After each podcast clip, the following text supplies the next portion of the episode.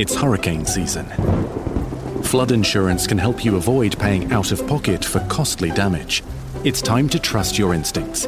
Get flood insurance and protect the life you've built. Visit floodsmart.gov. Hmm. All right, we're almost there, people. We are almost there. Margie O looking lovely tonight. How are you? And D Cohen, you're looking lovely as well. Good to see you. And uh, how you doing, my man?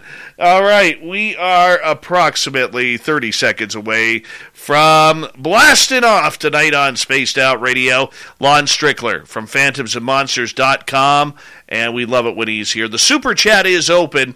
It is a wonderful way to support what we do on this show on a nightly basis. So uh, let's see who will be the first one to kick it off tonight. And, of course, the store the SOR shop is open as well. You go get your spaced out radio swag right there and uh, have a good one. We're going to get things going here in like four seconds, everyone. Four seconds. So do me the favor, horns up. Let's rock. mountains of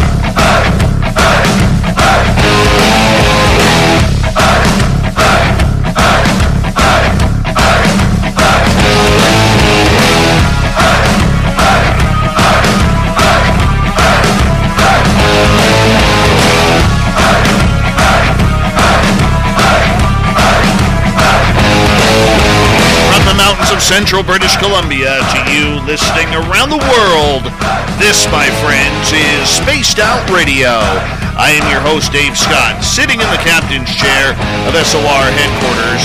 We welcome you to tonight's show on our terrestrial affiliates around North America, digitally on Revolution Radio, Odyssey Radio, TalkStream Live, and KPNL. All of our archives are free. Join us at youtube.com forward slash spaced out radio. Do old Davey the favor. Hit that subscribe button. You can follow us on Twitter at Spaced Out Radio, Instagram at Spaced Out Radio Show, and on TikTok at Spaced Out Radio. Our website, spacedoutradio.com. We have a plethora of features for you. Rock out to Bumblefoot, read Shirky Poo's Newswire. Check out our swag as well. Tonight's show, it's brought to you by Chive Charities. Help make the world 10% happier by visiting Chive Charities today. You can find them on our website. We got a fantastic show for you tonight. We are talking monsters all night long as Strange Days returns with Lon Strickler from phantomsandmonsters.com. Then in hour number three, we are going to visit the swamp. Swamp Dweller has another spooky story for us. And of course, the fedora wearing John Hudson is back with the cryptid, or make that the UFO report. Shirky Poo has the news. Lon Strickler is one of the most fascinating people when it comes to monsters and research. He is a Fortean researcher, author, and publisher of phantomsandmonsters.com. He began the blog in 2005. It's steadily grown in popularity and literally gets tens of thousands of hits each week on his website because people are addicted to monsters. Hard to believe. He's been on many television shows. He is also a very, very good friend of this show. You can find any of his books on Amazon.com. Lon Strickler, it is always a pleasure to have you here on Spaced Out Radio. We missed you the last couple of months because I was traveling, and you're probably like, man, he gets me to do this strange days filling in for Butch Witkowski, and then he doesn't show for two months. What the hell is this yeah. about? Yeah, you jacked me for two months, but that's okay. My friend, it is so good to have you back, and uh, I always love speaking with you because it's always an absolute pleasure to to have you here. And and you know, what have you been up to the last three months? Have you been busy? Yeah, it's been busy. Uh, we've been getting a lot of reports, a lot of different things. Uh, things picked up around O'Hare International again with the winged humanoids, and uh, it's um, it's getting a little different than what it was, but uh, yeah, I mean it's continuing on. Uh, it's a never-ending uh, saga, I guess, if you want to call it that. Do you ever get bored with this? Nah, no. I'll be honest with you. I, you know, if I didn't like it and I got tired of it, I'd stop doing it. But uh, no, I uh, I guess it keeps me going. Uh, you know, every day I'm on that blog and posting stuff and taking phone calls from folks and reading emails and looking into reports and divvying them out to the guys and gals on the team. And uh, yeah, it's uh, honestly it, it's bigger than I thought it'd ever get. But uh, yeah, I mean, I like it. I got to ask you. I mean, you've been doing this for a long time now, a better part of twenty years, and forty years or 40 years, pardon me. You know, I mean, you have heard so many stories over the years. You have heard so much about the phenomena in general. And, mm-hmm. You know, how do you go about deciphering the reality of what is truly going on on this planet? You know, that's kind of a hard one to answer, but there's always something going on. I mean, you know, it, it, you know it, never gets it never gets boring. Um, you know, when it, sometimes I'll I'll be getting reports that are very similar in nature and uh, in description, and I'm thinking, well, maybe I'm at the end here. Maybe there's nothing new in the crypto world, but something else always pops up.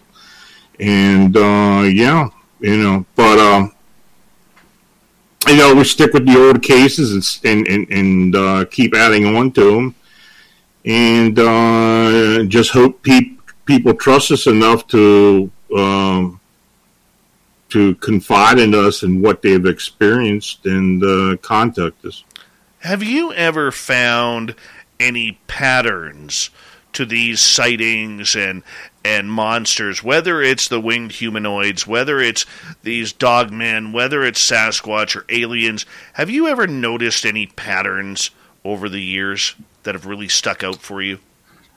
well, I, I, don't know. I, I, guess, I guess not really. Um, you know, every every phenomena has does have uh, similarities, but um, uh, you know, the, the, one thing about cryptid investigations and uh, monsters, or what you want to call them, uh, there's always some kind of connection either between other cryptids or with uh, other phenomena, UFOs, hauntings, you know.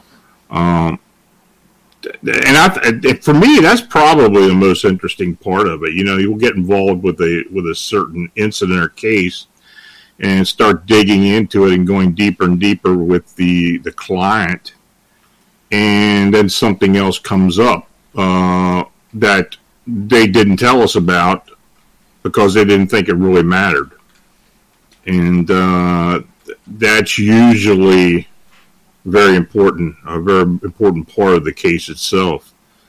Um, and we come up with that a lot. That does happen a lot. Goodness goodness for you as you continue to to roll down this road of of trying to find the monsters and and trying to track down what's going on have you ever come closer to any sort of answer uh, or are you still as confused and perplexed as you were 40 years ago when you started no, I, no, I, I think we're starting to get a better idea of what things what things are, how things are developing. Um, you know, of course, back then, let's just say Bigfoot, for instance. I had my encounter in '81. Uh, the first thing and the thing you thought I thought about for years and years was, well, this is a, a, an actual being that's that's part of our our Earth plane, something that lives in the woods that's very hard to find. And uh, but you know, as time goes on, you start looking in deeper to the phenomena. Uh, it, it becomes more apparent that there's more to it. And when I say that, I, you know, uh, I think cryptids in general are have definite supernatural aspects to them, and uh, that's something that many people that do these investigations aren't willing at this point to open up about or to keep an open mind. But um, I believe that uh, that may eventually be the answer by us continuing to watch and to learn from the witnesses and um, maybe we will get some answers. Uh, but I'll be honest with you, I don't think being a cryptid hunter is, is ever going to be a moot point. Uh, there's always something going to pop its ugly head a lot of what is being speculated now, especially after the U.S. congressional hearings and even before that, Lon, mm-hmm. is that somehow the phenomena is all connected. And I know you and I have had that discussion in the past, and we, we believe that it is one way or another. At least I do. I mean, mm-hmm. for, for, you, seeing what's going on with the UFO talks that have been going on recently and all the news coming out about that, does that give you hope and promise that one day we might be able to solve some of these cryptid creatures? Maybe. Um, you know, uh, it, has been tough enough to get them open about UFOs. Uh, as far as Bigfoot and other cryptids and other phenomena, well, that's a di- maybe a different story. I, I have no doubt that they have knowledge of this stuff. And in fact, you know, I saw that 40 years ago with my encounter that they do have knowledge of this. And with other uh, with other encounters that people have experienced and talked to me about in the meantime, uh, yeah, I, I think they I think the government military or whatever do have some um, some pretty decent knowledge of these cryptids as well. So, um, you know, I, am pretty sure there's things they're just not telling us, and uh, that doesn't surprise me. Uh, we're going to um, we're going to, for the most part, going to have to figure it out on our own. Uh, but I think we're getting there, uh, and I, I'm I'm hopeful that we will start getting more answers as time goes on. I got to ask you this, though, because I really trust your opinion on this. And that is, I understand why the government would completely cover up aliens, UFOs, especially if they have crash retrievals. I have a mm. very difficult time understanding, Lon, why they would look at covering up cryptids such as Dogman or the Easter Bunny or or gnomes or or whatever it may be. Yeah. well, there's got to be a reason behind it. Uh, I'm quite sure there's a financial reason behind it for the most part. Uh, when you start acknowledging, let's say you start acknowledging that there is actually a Bigfoot, well, then you're going to have people that are going to want certain parts of the country set aside for their habitat, and that's going to cost money and uh, I, I, think that's you know that might be one reason. But um, you know, other than that, I don't know. I mean, it, this is a question that we've been pondering for a long time now.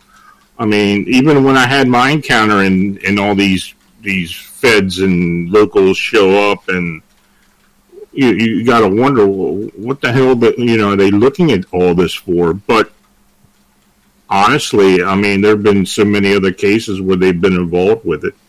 Uh, I mean, there have been times when I've looked into cases and I get that knock on the door, and uh, or somebody shows up and says, "We're from here, here, and here, and we'd like you to back off." That does happen, so they do have they do have an interest. Okay, I've never heard that before from you. That oh you, boy, that you okay. have, you've you got you opened up a can of worms with me right there, my friend. Yeah, well, there have been three times when I've been approached by other agencies, uh, NSA mostly, but um, uh, the one time was uh, I happened to stumble upon a um, an abandoned nuclear weapon tunnel that wasn't really known. Uh, not too far from where I used to live at, and um, I started making some inquiries about it. Uh, and uh, I had a I had somebody come to my door, and they flashed a badge. It was uh, it was NSA, and they said, ah, you know, just we just don't want you to talk about it anymore. I said, no problem. You know, you know, I was just making inquiries.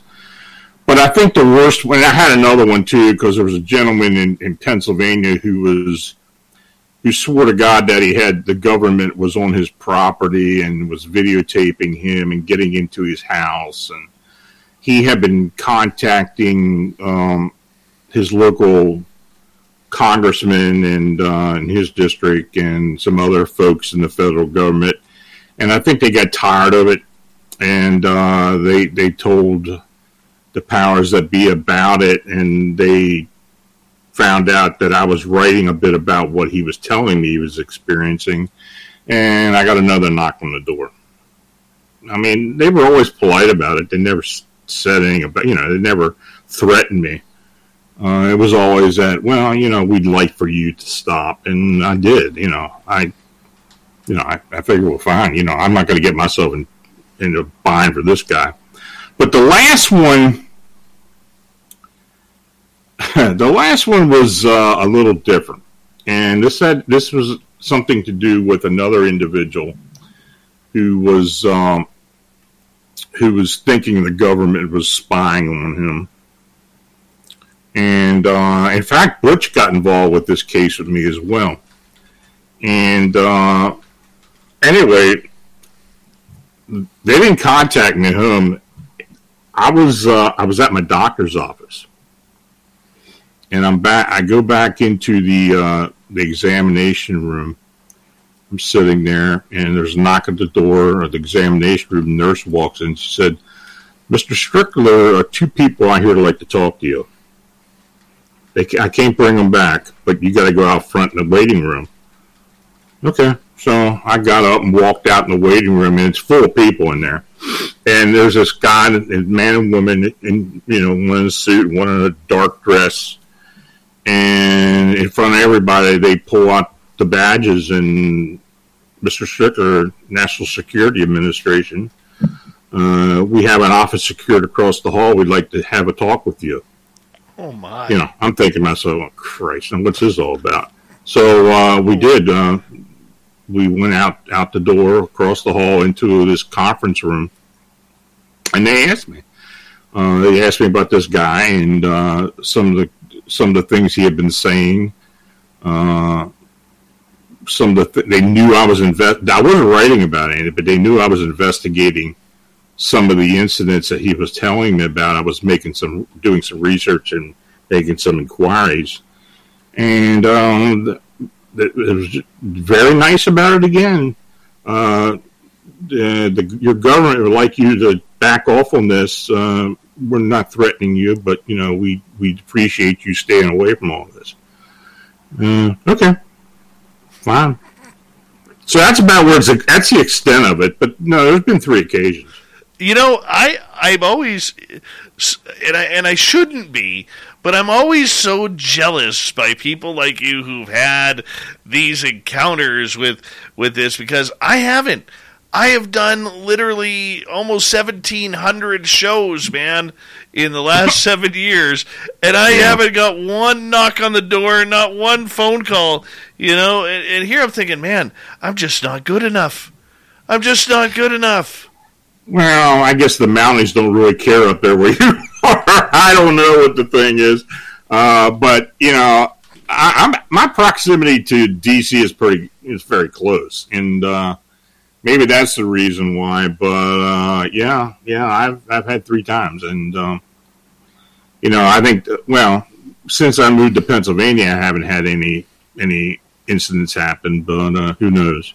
Maybe I'll get involved with something. Somebody will just want me to keep quiet sometime.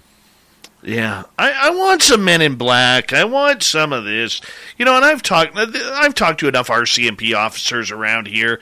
They know what I do. You know, they know I have a studio in my house. They know that I have, you know, I, am I'm, I'm very much into the woo, and that, you know, hey, I'm always open for a story. I've even offered. You guys got got to uh, get any of those haunting calls or or alien calls? I said, give me a call. I'm right there to help you out. right? You got Bigfoot? I'm there. You got Dogman? I'm there. Sure, they roll their eyes at me, but I mean, it you got to keep that door open because just one day they may call and say, "Hey, we need some advice here." Yeah, you know, Butch kind of kidded me about there for a while with that last one when he found out they came in my doctor's office. But um, you know, and I told him, I, I said, "Well, what do you think I will do?" He said, huh, "Back off." The bail money for federal is too high. I don't, I can't help you out there. So just back off on it. uh, Lon Strickler is here on Spaced Out Radio with Strange Days. We got four minutes to go before we got to go to break here at the bottom of the hour. Uh, Lon, is there a story that you wouldn't back off if you were told? Mm, probably. Uh, you know, when, when, it's when it's something to do with an actual, what I believe is a, an actual cryptid or something like that, I, I, I probably wouldn't.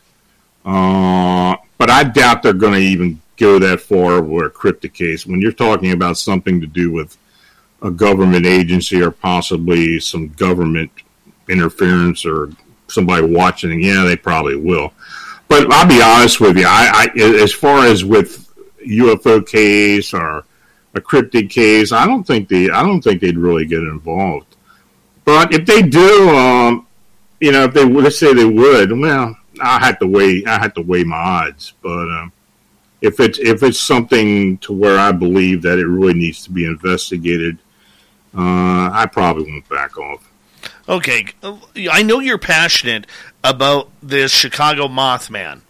If all mm-hmm. of a sudden mm-hmm. the feds came in and said, "Look, Lon, you're going, you're getting way too close. You're getting way too deep. I don't know how they approach you on this. You know, mm-hmm. we need you to stop on this. We need you to piss off. We need you to go away on this subject. And by the way, erase everything that you have learned about this. I, I, I really don't know how, how they do this kind of stuff. So please forgive me if I'm sounding a little over romantic about it. But w- would you give up? I doubt it. It's just too much work involved, and you know myself and the two other gentlemen have been working pretty hard on this now. If you look around, there are so many ways to make a difference. At Capella University, our FlexPath format gives you a different way to earn your degree. Take courses at your speed. Move on whenever you're ready. Education should fit your life. Learn more at capella.edu. Going on vacation is the best, but planning a vacation? That you can certainly do without. So book a trip with Apple Vacations to Breathless Resorts and Spas. Whether you're looking for an all inclusive couples retreat to the Caribbean or a family vacation, you can count on us to find a trip you and your family will love. Apple Vacations has over 50 years of providing stress free vacations so you can relax and make memories. Visit AppleVacations.com to plan your perfect vacation today. That's AppleVacations.com extensively since 2017 and a little little bit before. So uh, this is a phenomenon we, and I, I, don't think we're really getting to a point where that you know that may actually happen. But you never know. You're right. Uh, I doubt it. I doubt it. I think I'd kind of draw the line there. Would you go to jail for it? Possibly. Wow. Possibly. I got a good lawyer. See, I, and I've always taken the approach that if somebody from the Canadian government ever came to me and said, "Hey, Dave, you know, we know what you're doing down in that basement in the middle of nowhere in British Columbia. We need you to stop." Uh, my first question would be, "How much?" I mean, hey, yeah. if it pays my mortgage, I have no problem. No problem. Yeah, if they uh, they made me an offer I couldn't refuse, maybe I would. I don't know. You know, uh, who knows? Who knows? You know, I mean, I can honestly say, I mean, in a month or two from now, there might be a new podcast with a guy named Dude Scottons or something like that, right? right? I, I don't know. I mean, that may happen. It may not. But yeah. I mean, for the most part, I can tell you this. Maybe that's the reason why they haven't come after me, is they know I can be bought. Well, Maybe. I don't know. I don't know. When we, we got like 45 seconds, Lon, and you know we haven't talked to you in a few months, but there has been a whole lot of new sightings regarding yeah. the Chicago Mothman. And when we return from the break, I want to get into that. I want to I want to make sure that you know we got some time to go into full detail because if anybody is passionate and knowledgeable about this Chicago Mothman sightings that are going on, it's you. And then when we come back from the break at the top of the hour, these weird alien reports you've been getting too. I want to get into that as well, Lon, if you don't mind. Sure. Wonderful. Wonderful. He's a man of many words, Lon Strickler, one of the baddest beards in cryptozoology. He's from the beautiful state of Pennsylvania. You can check out all of his work and his stories and reports at phantomsandmonsters.com. That's where I go to get updated on the latest monster tales and stories and legends that people like you are reporting to him. Phantomsandmonsters.com. You can also find all of Lon's books on Amazon. Spaced Out Radio's Strange Days with Lon Strickler continues right after this.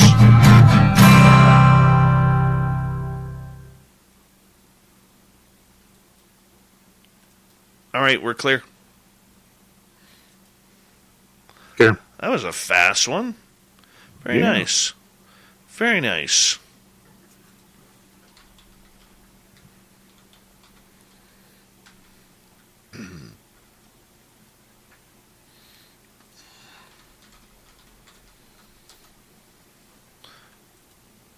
So what was for dinner tonight?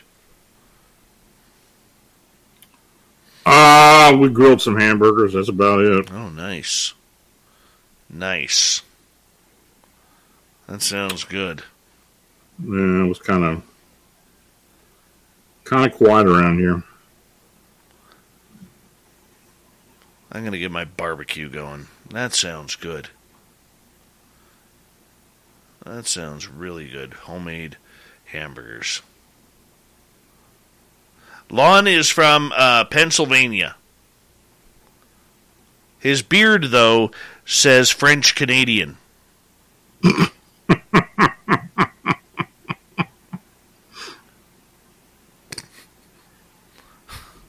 Don't ask me where that came from. I had a question if you were from U.S. or Canada. Did live in Canada for six months. Oh, whereabouts? Hamilton.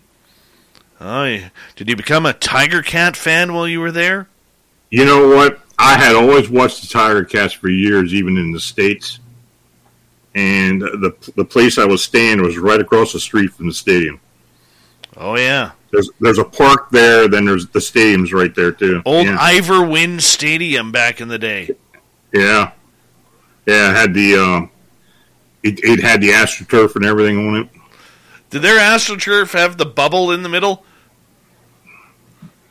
I don't know. I don't know.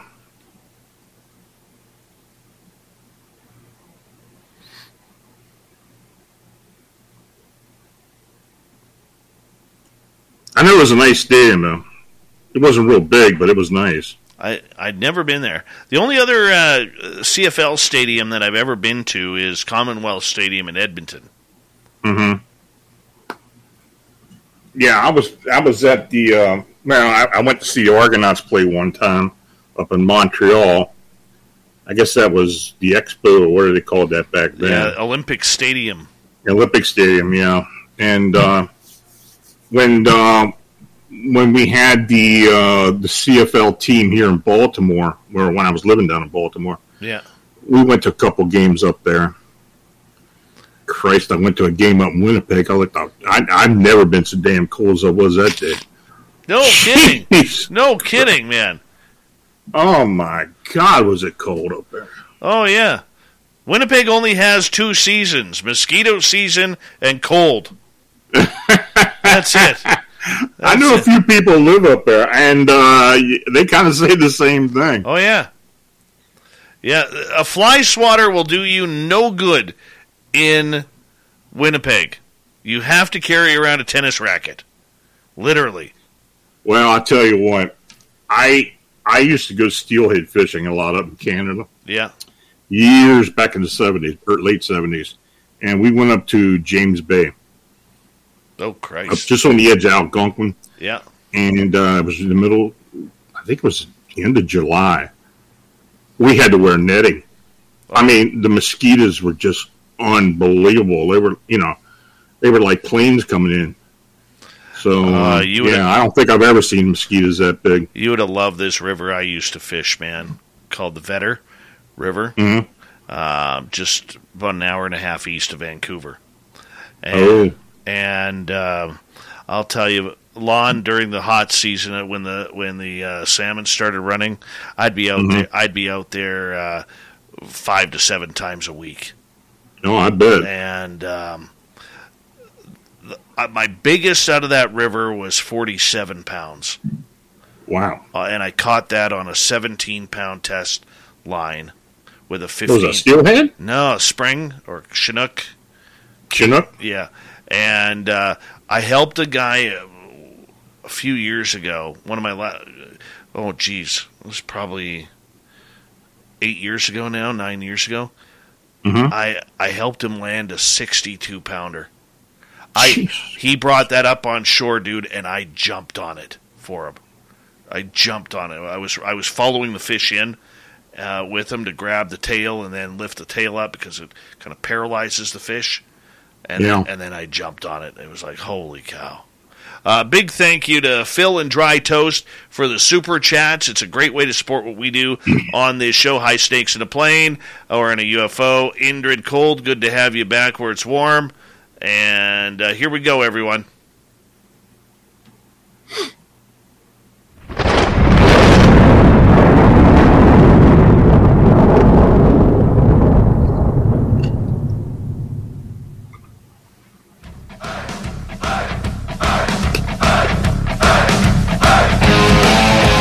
Second half hour of Spaced Out Radio is now underway. Good to have you with us. My name is Dave Scott. Very much appreciate earning your listening ears. I want to remind you that if you missed portions of this show or others, check out our free archives at youtube.com forward slash spaced out radio. Do old Davey the favor, hit that subscribe button. Our website is spacedoutradio.com. We have a plethora of features for you. Rock out to Bumblefoot, read Shirky Poo's Newswire. Check out our swag as well. Follow us on Twitter at Spaced Out Radio, Instagram at Spaced Out Radio Show, and on TikTok at Spaced Out Radio. We continue on with Strange Days from PhantomsandMonsters.com. Lon Strickler is here. We are going to get into his specialty the Chicago Mothman sightings. You can find all of Lon's books at Amazon.com. Highly recommend it for your cryptid library. Lon, welcome back. Thanks for having me, Dave. All right. You've been gone for three months from this show. How's the sightings for these cryptids in Chicago going? We had a few. Um, I think we probably had seven or eight new sightings all around the airport, but more specifically, uh, there's a suburb of uh, the airport named Bensenville, and um, it's on the southwest edge of the airport, and um, it's actually about a half a mile from that cargo area on the west the west north uh, southwest side where the actual cemetery is where I talk about all the time where we've had a lot of sightings. And um, what we've been getting and uh, it and actually it started with a truck driver who was um, and all these sightings have been within like a month or a month and a half now so he was um, he was dropping off some a man lift piece of equipment at a that he took from a construction site back to his company's uh, lot. And when he got in the lot, he um, he thought he heard something, and they had a had some trailers in the back of this lot. And when he started walking back there with a flashlight, he started hearing this clicking, then chirping sound. And uh, he didn't know what the hell he was dealing with. So he started flashing around. And when he looked on top of the trailer, this thing was standing up there, and it was red eyed. It's the first thing he saw the red eyes. It was chirping. It had the uh, typical bat wings that most of the sightings have seen, about a 12, 12 foot span. Uh, it stood seven to six to seven foot in height, dark in color. Uh, now, most of the, the other sightings we have talked about have been somewhat emaciated looking. I think this one, from what the way he stated, was a bit chunkier than the other ones were, but it was still a pretty good, pretty good sized being. And uh, he started yelling at it and to get down. He was going to call the cops, this and that, and uh, it it eventually took off and uh, flew across the the way over across the street. And uh, that same night, about well, I'd say about six or seven blocks later, around the same time, this thing was seen again by a uh, by a couple who just happened to see it flying over, and they they noticed the red eyes on it. So um, that was the same night we had two sightings of the same thing. Then later on, this thing showed up uh, at a uh, man and woman were at the uh, near the Conestoga Elementary School in Bensenville, and they uh, they were at night. They were walking through the the playground, and they started hearing this chirping sound, and uh, they saw this thing standing on top of the the school itself, and they they watched it. And it had the red eyes, same description, It jumped off, and then took flight. So um, a couple weeks now, that, this was like a week and a half after the first sighting. So a little bit later, we got another sighting from uh, from a man and his daughter in Bensenville.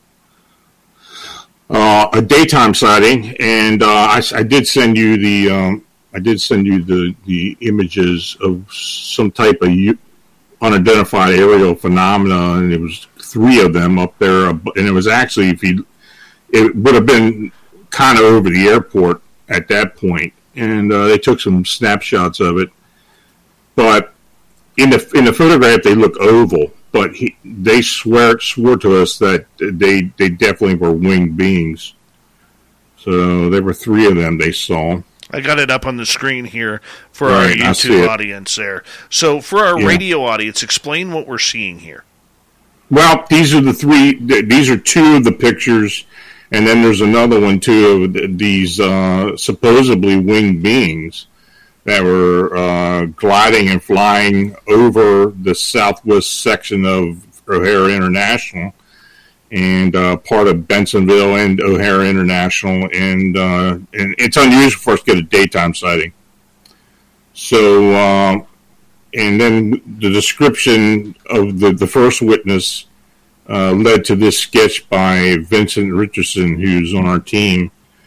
And uh, this is how they described this. This is how the witness described the being. I mean, that seems prototypical of what has been seen since the 1960s. The red eyes, the pointed ears, the arms protruding from the wings, the uh, the hawk-like legs and feet. You know, I mean, and standing what you say between six and eight feet tall. Yeah, six and seven foot.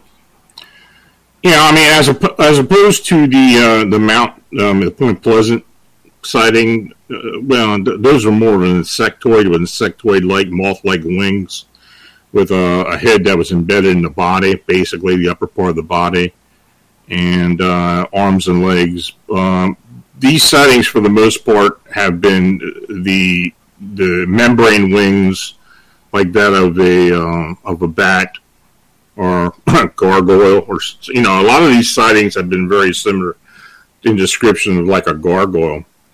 Uh, we've had other descriptions as well. Um, some have been described as looking more owl-like with owl-like wings, and uh, sometimes have red eyes, sometimes they don't and then others we've had described as looking like the Jeepers Creepers uh, creature in the movies. So uh, we've had a bunch of different descriptions, but um, I, am I'm, I'm pretty sure, oh, I'm quite sure we're we're talking about a series of, that are different beings. I mean, uh, how many there are altogether, uh, we really don't know. I, I think I think it's safe to say we've got at least at least 10 or so altogether from the very beginning of this phenomenon. Now, when people are seeing these creatures, how long are they actually seeing them for? Is it a split second? Is it sometimes minutes? Extended minutes? It's usually seconds. Very fleeting sightings. Um, you know, the interesting the interesting aspect of these sightings is it seems that these beings are visible to specific people. Now, is it are these people that it's picking out to be seen by, or are some people susceptible to being able to see it? We've had instances where there have been crowds where only one or two or three people see it, and others don't. Um, so I mean that that's that's another aspect of this that we just really haven't been able to figure out. Uh, I, I, think they do have some uh, some abilities to change the way they look, uh, maybe cloaking. Uh, but you know we've you know we have had in we've talked about this before. We have had some cursory contact with these beings through our group. Uh, they they purported to be an interdimensional being, uh, an ultra terrestrial, not an alien or an extraterrestrial. Uh, they pr- reside on a, uh, a linear dimension to our Earth plane. Uh, we have several people on our team who have uh, that have psychic abilities, intuitive abilities, that have had contact with these beings. Uh, and we're learning a little here and a little there, but as time goes on, and I mean, we keep being promised that we will eventually learn more. I, I believe we will learn more, but at this point, right now, it's you know, it's like baby steps, and I think we got to be a bit careful about what information we, we get and put out to the public. Uh, when, it fir- when we first started having contact, I kind of jumped the gun a little bit, and I'll admit to that, and um, started putting more information out there than we should have, and it led to some issues with people uh, trying to make communication or contact these beings and trying to bind them, and that turned out to be a, a, a problem. And when that did happen, they backed off a bit and uh, but we're we've been in communication with them. Uh, they haven't really initiated communication. Our team members have, but uh, you know, I, I, believe it's a real phenomenon. I, I, believe that these beings have actually made contact with our with our team, and um, you know, and, and, and, the the proof behind that, I believe, is there have been instances where uh, they've been contacted by the same being did, while they're in different parts of the country at the same time. And you know, I find out right away one has had a, has had an encounter, has had had some type of communication with it, and someone else has had the same thing. So um, they do have supernatural abilities, and uh, I think they're interdimensional beings. Uh, and I'll be honest with you, I think ultra terrestrials is a good name for a lot of the cryptids that we do have. Uh, I, I, think you know you know how I feel about cryptids in general that they may very well be interdimensional for the most part, and uh, I believe they are ultra terrestrials. You know, uh, we also heard during the congressional hearings, Representative Gallagher mentioned ultra terrestrials, which was mm-hmm. the first time as well. I mean, I know Allan Greenfield in his secret cipher, the UFOnauts, has really pushed the ultra terrestrial phenomena because it does represent every type of uh, ET or UT, whatever you want to call it, that mm-hmm. is out there, from those inner Earth to those who are on different planes, maybe different dimensions, and so on and so forth. Do you think that that is something that that the, these would fall under? Well, obviously you do, but where do you think they're coming from then as an ultra terrestrial? I think they're coming from either a dimension that's close to ours, or if you're talking about some species Going on vacation is the best, but planning a vacation? That you can certainly do without. So book a trip with Apple Vacations to Breathless Resorts and Spas. Whether you're looking for an all inclusive couples retreat to the Caribbean or a family vacation, you can count on us to find a trip you and your family will love. Apple Vacations has over 50 years of providing stress free vacations so you can relax and make memories. Visit AppleVacations.com to plan your perfect vacation today. That's AppleVacations.com. It's another hurricane season, and right about now, residents are busy fortifying their nests against damage. This year, they're preparing with flood insurance. They've learned it's the extra layer of protection that prevents them from paying out of pocket or pouch for costly repairs. You too should trust your instincts this season.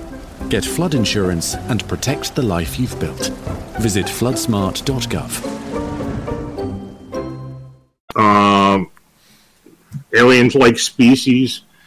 Uh, they may very well come from a an alternate reality, or or from a maybe another universe. Um, I, you know, people talk about the UFO phenomena and equate it to extraterrestrials uh, most of the time, and I don't necessarily believe that a majority of the incidents are UFO related or from beings that travel interstellar space to come here.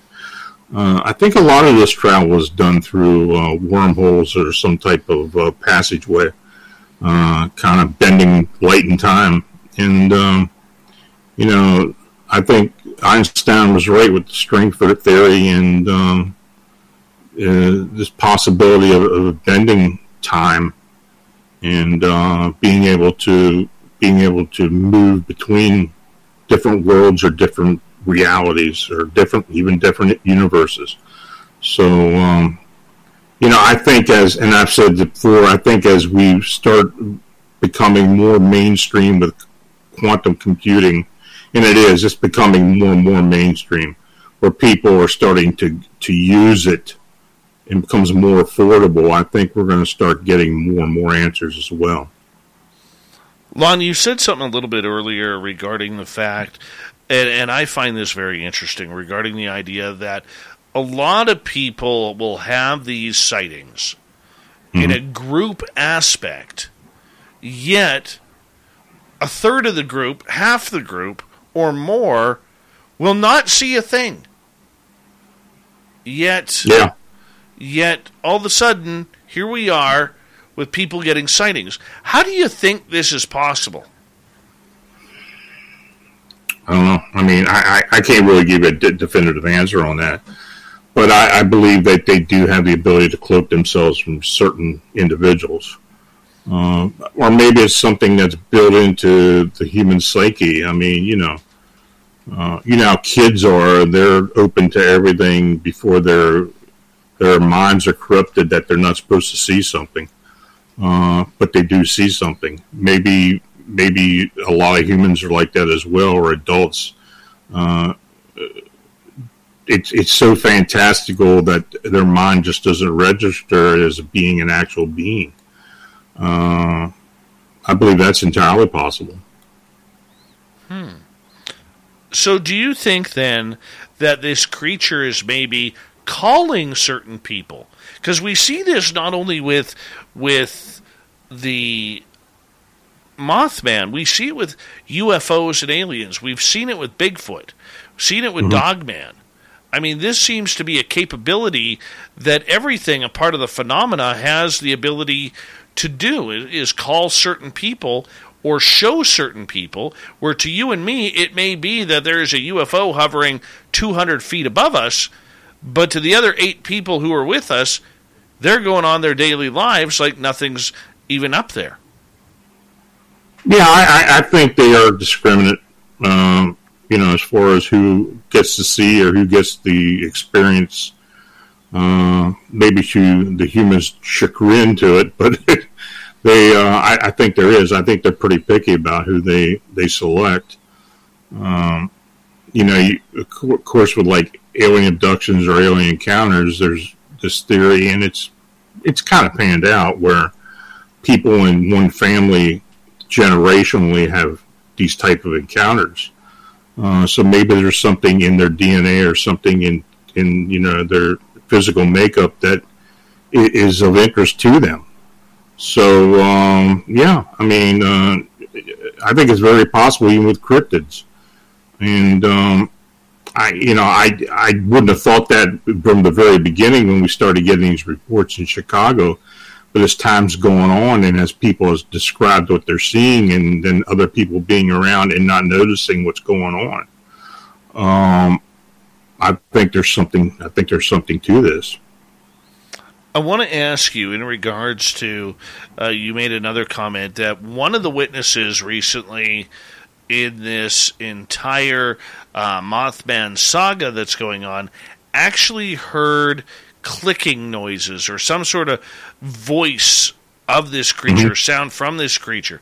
Maybe it was gas, maybe it was actually from its beak. We don't know. I mean, tell me about this. Yeah, I mean, this is this is a new aspect to the phenomena that we hadn't experienced before. Uh, you know, or is it just playful banter or the echolocation or something to that effect? I don't know. Um, you know, when I had, you know, what when I had my encounter with the Bigfoot back in '81, it was making a clicking sound, and that that confused me for a long time until I found out that um, other other people who had encounters with Bigfoot had the same experience. Uh, I do believe now that that was some type of um, indication that they were trying, I don't know, trying to like a nervous tick or something that they made when they just didn't know what they were confronting. Um, maybe that, maybe that what that was. Maybe that's what that was. Maybe it's the same thing with these these winged beings. Maybe it's uh, maybe they have some type of um, nervous tick or something that makes them chirp or click or whatever. I mean, this particular one anyway. So uh, yeah, but I, I, believe these sightings in Bensenville of the four sightings we've had or five sightings we've had have been of the same being. Now, as far as the the three different beings up in the air during the day, I don't know. You know, uh, nobody heard any clicking or anything from them, but uh, the description that the witnesses gave us was that these these were winged beings of some type. Was it a clicking sound? Was it a like a more of a bird sounding uh, type of chirping? What mm-hmm. what was going on? Yeah, birds like chirping. Yeah, yep. Uh, they described it. Now, if if you real if you um if you know about uh, D-Day and the paratroopers who were dropped behind the lines in D-Day, they used those clickers to communicate with each other. That's how it was described. Wow. Yeah. Wow, that is uh, that is seriously crazy. Seriously yeah. crazy. Now, how rare is this? I mean, have have other people who've been witness to this creature um, heard the sounds, or is this brand new information? Yeah, this is new. This is something we hadn't heard before. That's why I believe this is a different being that people haven't encountered before and uh, who, who's out there now. So now that you have a new piece of information, how how do mm-hmm. you run with that? How do you add that to the the in the information that you've already collected? Well, it gets it put into the uh, it's put into the file into uh, part of the characteristics, and we've got a lot of different characteristics that we've that people have experienced with these beings. But um, uh, let's say we get another sighting, say up in Wisconsin or someplace on the other side of the city, and this thing's chirping, clicking like this thing was. Well, it, it, will give us an idea that they have been moving around, or well, then again, it could be something, you know, another being, as opposed to the same one.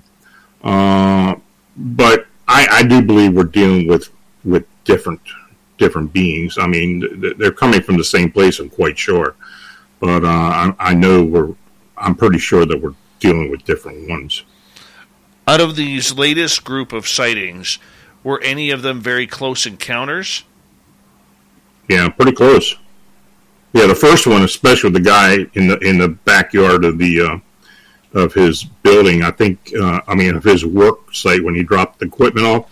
He said he was within 12 feet of it. Holy cow! Yeah, He must have froze. Yeah, he was, uh, he was, yeah, he was freaked out. Okay, so forgive me. The the one that was twelve feet away from him was it Mm-hmm. perched up in a tree? Was it on the ground, standing there It was in- looking at him, or It, it was on top of a trailer. He was, he was standing below watching it, looking up at it. I mean, how do you even get the the the you know the fear that would rush through you? How do you get the energy or the thought process to even move off of something like that? Well, I don't know. I, I don't know. I know all I know is Manuel Navarrette, who took the report. He he talked to him and he said that uh, he pretty well freaked out because when he walked back there with the flashlight, he he kept hearing the sound, but he wasn't sure where it was coming from.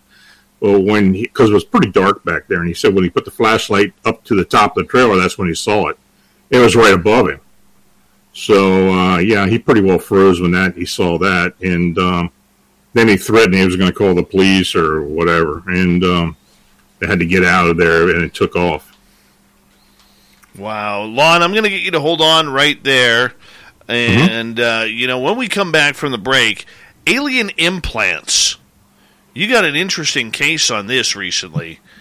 Yeah, yeah, it's. Uh, I sent it to you today. I, I actually got it today, so uh, yeah, we'll talk about it. Absolutely. Lon Strickler from phantomsandmonsters.com as he comes in once a month, joining us for all sorts of monster talk. We love him around here. He's got a great beard, too. Check him out at phantomsandmonsters.com. Thousands upon thousands of reports. Find all of Lon's books on Amazon as well. We'll be back with the second hour of Spaced Out Radio when we return.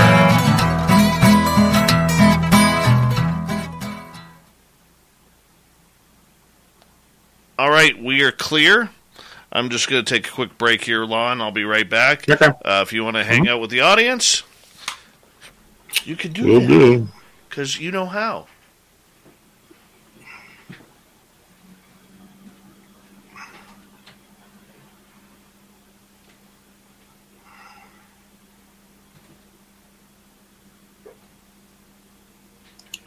Hey, folks, I'm, I, uh, if you if you do have an encounter, be honest, just contact me.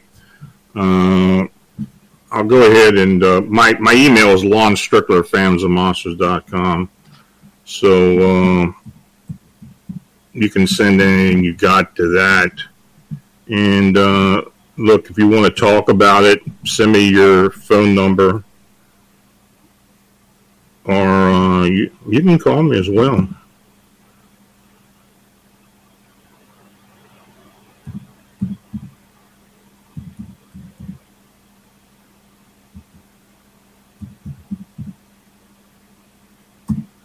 These these wing these winged humanoid sightings.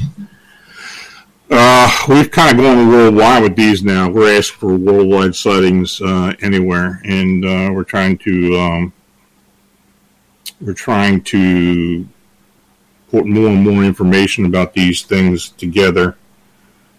And um, and in fact, I have started myself and Doug Hajicek from uh, uh, the old uh, Monster Quest series have started a um, have started a production company, and we're in the process of working and scripting uh, a um, some episodes. Con- I mean about the Chicago Mothman and the sightings in Chicago, and we plan on including other winged humanoid sightings worldwide as well as a comparison. So this is a project that we've been talking about working on now for about six months, and uh, we just recently did a um, pitched it to some of the networks and stuff, so we get the um, get the funding. And I think we're doing we're going to get. I think we're going to do it. So uh, yeah, so of course, if you do find anything and have any type of encounters, feel free to contact me.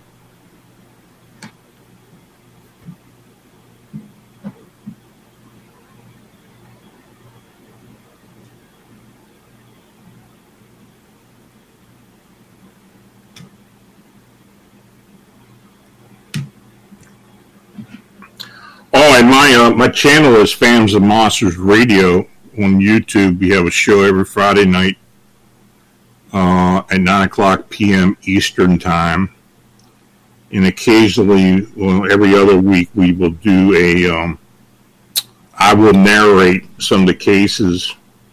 I call it Phantoms and Monsters personal reports but if you go to uh, if you go to YouTube and uh, search "Phantoms and Monsters Radio," it'll come up. And uh, uh, we also this this Wednesday we're having an exclusive chat for for members of the channel. So uh, if you want to if you want to go there and possibly sign up to be a PM, a Phantoms and Monsters Insider it's only two ninety nine a month, so uh, that may be something you want to look into as well. We're going to be adding other exclusives and perks down the road, but um, uh, that might be something some of you would be interested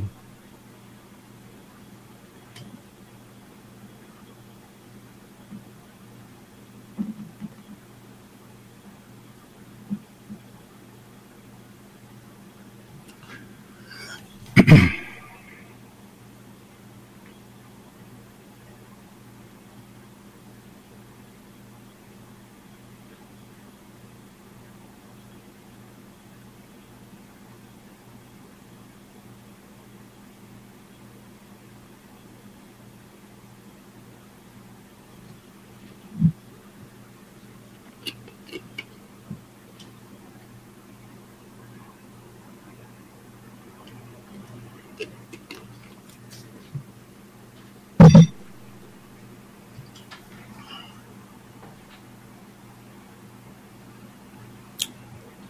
Yeah, Philip, it's uh, Phantoms of Monsters Radio. You get it right.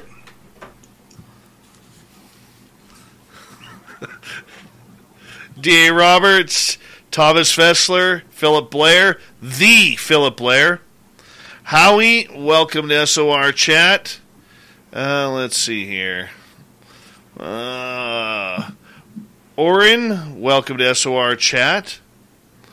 Uh, Thomas, thank you so much uh, for that awesome super chat.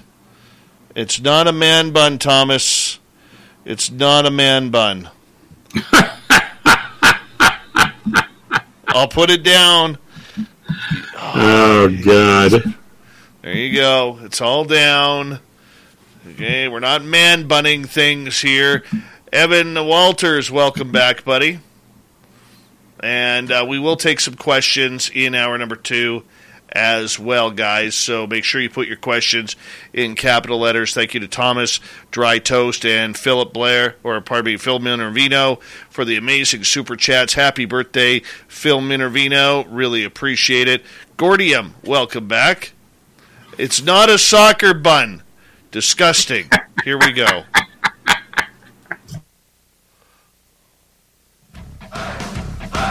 You're listening to Spaced Out Radio with Dave Scott. Follow Dave on Twitter at Spaced Out Radio and on Facebook Spaced Out Radio Show.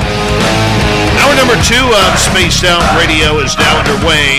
Thank you so much for taking the time to join us. We really do appreciate earning your listening ears wherever you are on this beautiful planet we call Earth. Hello to everyone listening in on our terrestrial affiliates around North America and digitally on Odyssey Radio, TalkStream Live, and KPNL. All of our archives are free. Join us at youtube.com forward slash spaced out radio. Do old Davy the favor hit that subscribe button. The Desert Clam has set the password for tonight in the SOR Space Travelers Club. What do you got for us tonight, Clam? Uh. Lapatius is your password. Use it wisely, space travelers, as the clam sets the password each and every night right here on Spaced Out Radio. Our website is spacedoutradio.com. We have a plethora of features for you Rock out to Bumblefoot, read Shirky Poo's Newswire. Check out our swag as well. Follow us on Twitter at Spaced Out Radio, Instagram at Spaced Out Radio Show, and on TikTok at Spaced Out Radio. We continue on tonight with Strange Days with Lon Strickler. Lon comes in once a month to tell us all about the monsters that people are finding among them. And you can find all of Lon's books at Amazon.com, which we really do appreciate Lon sharing those with us because you need them for your library. His website, where you can read tens of thousands of reports, is phantomsandmonsters.com. Now, Lon, we're going to get into a very, very sticky subject with a lot of people here, and that is alien implants. You recently got a report on this. Yeah, I got this report today, and I sent it right over to you. So I figured you want to use it tonight. Um, this was a an incident where an Indiana man was uh, camping uh, during a fishing trip up in uh, Ontario, Nipigon, Ontario, and uh, one night during uh, that camping, while he was camping, he was sleeping in his tent he's woken by two grays and a sharp pain near his neck. And the next morning, when he woke up, there was blood on his shirt and his sleeping bag. So, um, so I'll go ahead and um, I'll go ahead and, and send the account that was sent to me. It was sent by a friend of his. So, um, so this guy states in, in 2016 a friend, RR, had something bizarre happen to him while camping at the Stillwater Tent and Trailer Park uh, to the west of Nipigon, Ontario, in the Thunder Bay area. Uh, he woke up in the middle of the night to what he said were two grays. Uh, he couldn't move or scream, and the last thing he remembered was a sharp pain just above the clavicle next to his neck. Um, when he came out of the tent in the morning, one of the fishing companions was alarmed at the blood, which was on his T-shirt on his shoulder. Uh, when they inspected his sleeping band, bag, they found more blood. So they immediately transported him to a provincial hospital, where one of the doctors said that something had punctured his skin oh, wow. and went alongside the muscle at least two and a half centimeters. The hole was about two millimeters in scale. It's another hurricane season, and right about now, residents are busy fortifying their nests against damage. This year, they're preparing with flood insurance. They've learned it's the extra layer of protection that prevents them from paying out of pocket or pouch for costly repairs. You too should trust your instincts this season. Get flood insurance and protect the life you've built. Visit floodsmart.gov. but first, coffee. Is that Gary? What is he mowing with? Wait, that's a Skag Tiger Cat 2 zero turn mower. That unmistakable cat's eye gold color, durable tubular steel frame that can stand up to the toughest conditions, comfy thick cushion suspension seat, powerful engine, heavy duty cutter deck. Ooh, hot, hot, hot, hot, hot! The moment you know, you want a Skag. Visit skag.com to find out why Skag mowers are simply the best. Abbed over, and an x ray showed something the size of a uh, 1206 surface mount resistor at the bottom of the puncture. He elected to wait and have it removed back in the States. So it took two days to get back to Indiana and then another day for him to see the doctors, which confirmed the object was there. So they decided to have removed two days later as an outpatient procedure at Parkview Hospital in Fort Wayne, Indiana. Now, on the morning of the procedure, he woke to find more blood on his sheets and pillow and went in for the 10:45 a.m. appointment when the doctor did a scan to confirm the location of this object for removal it was no longer there it was in tissue at a location where it could not have moved by itself. and the doctor noted that the penetration into the body showed trauma as if something had been put in him again, which disturbed the tissue, which was in the process of healing.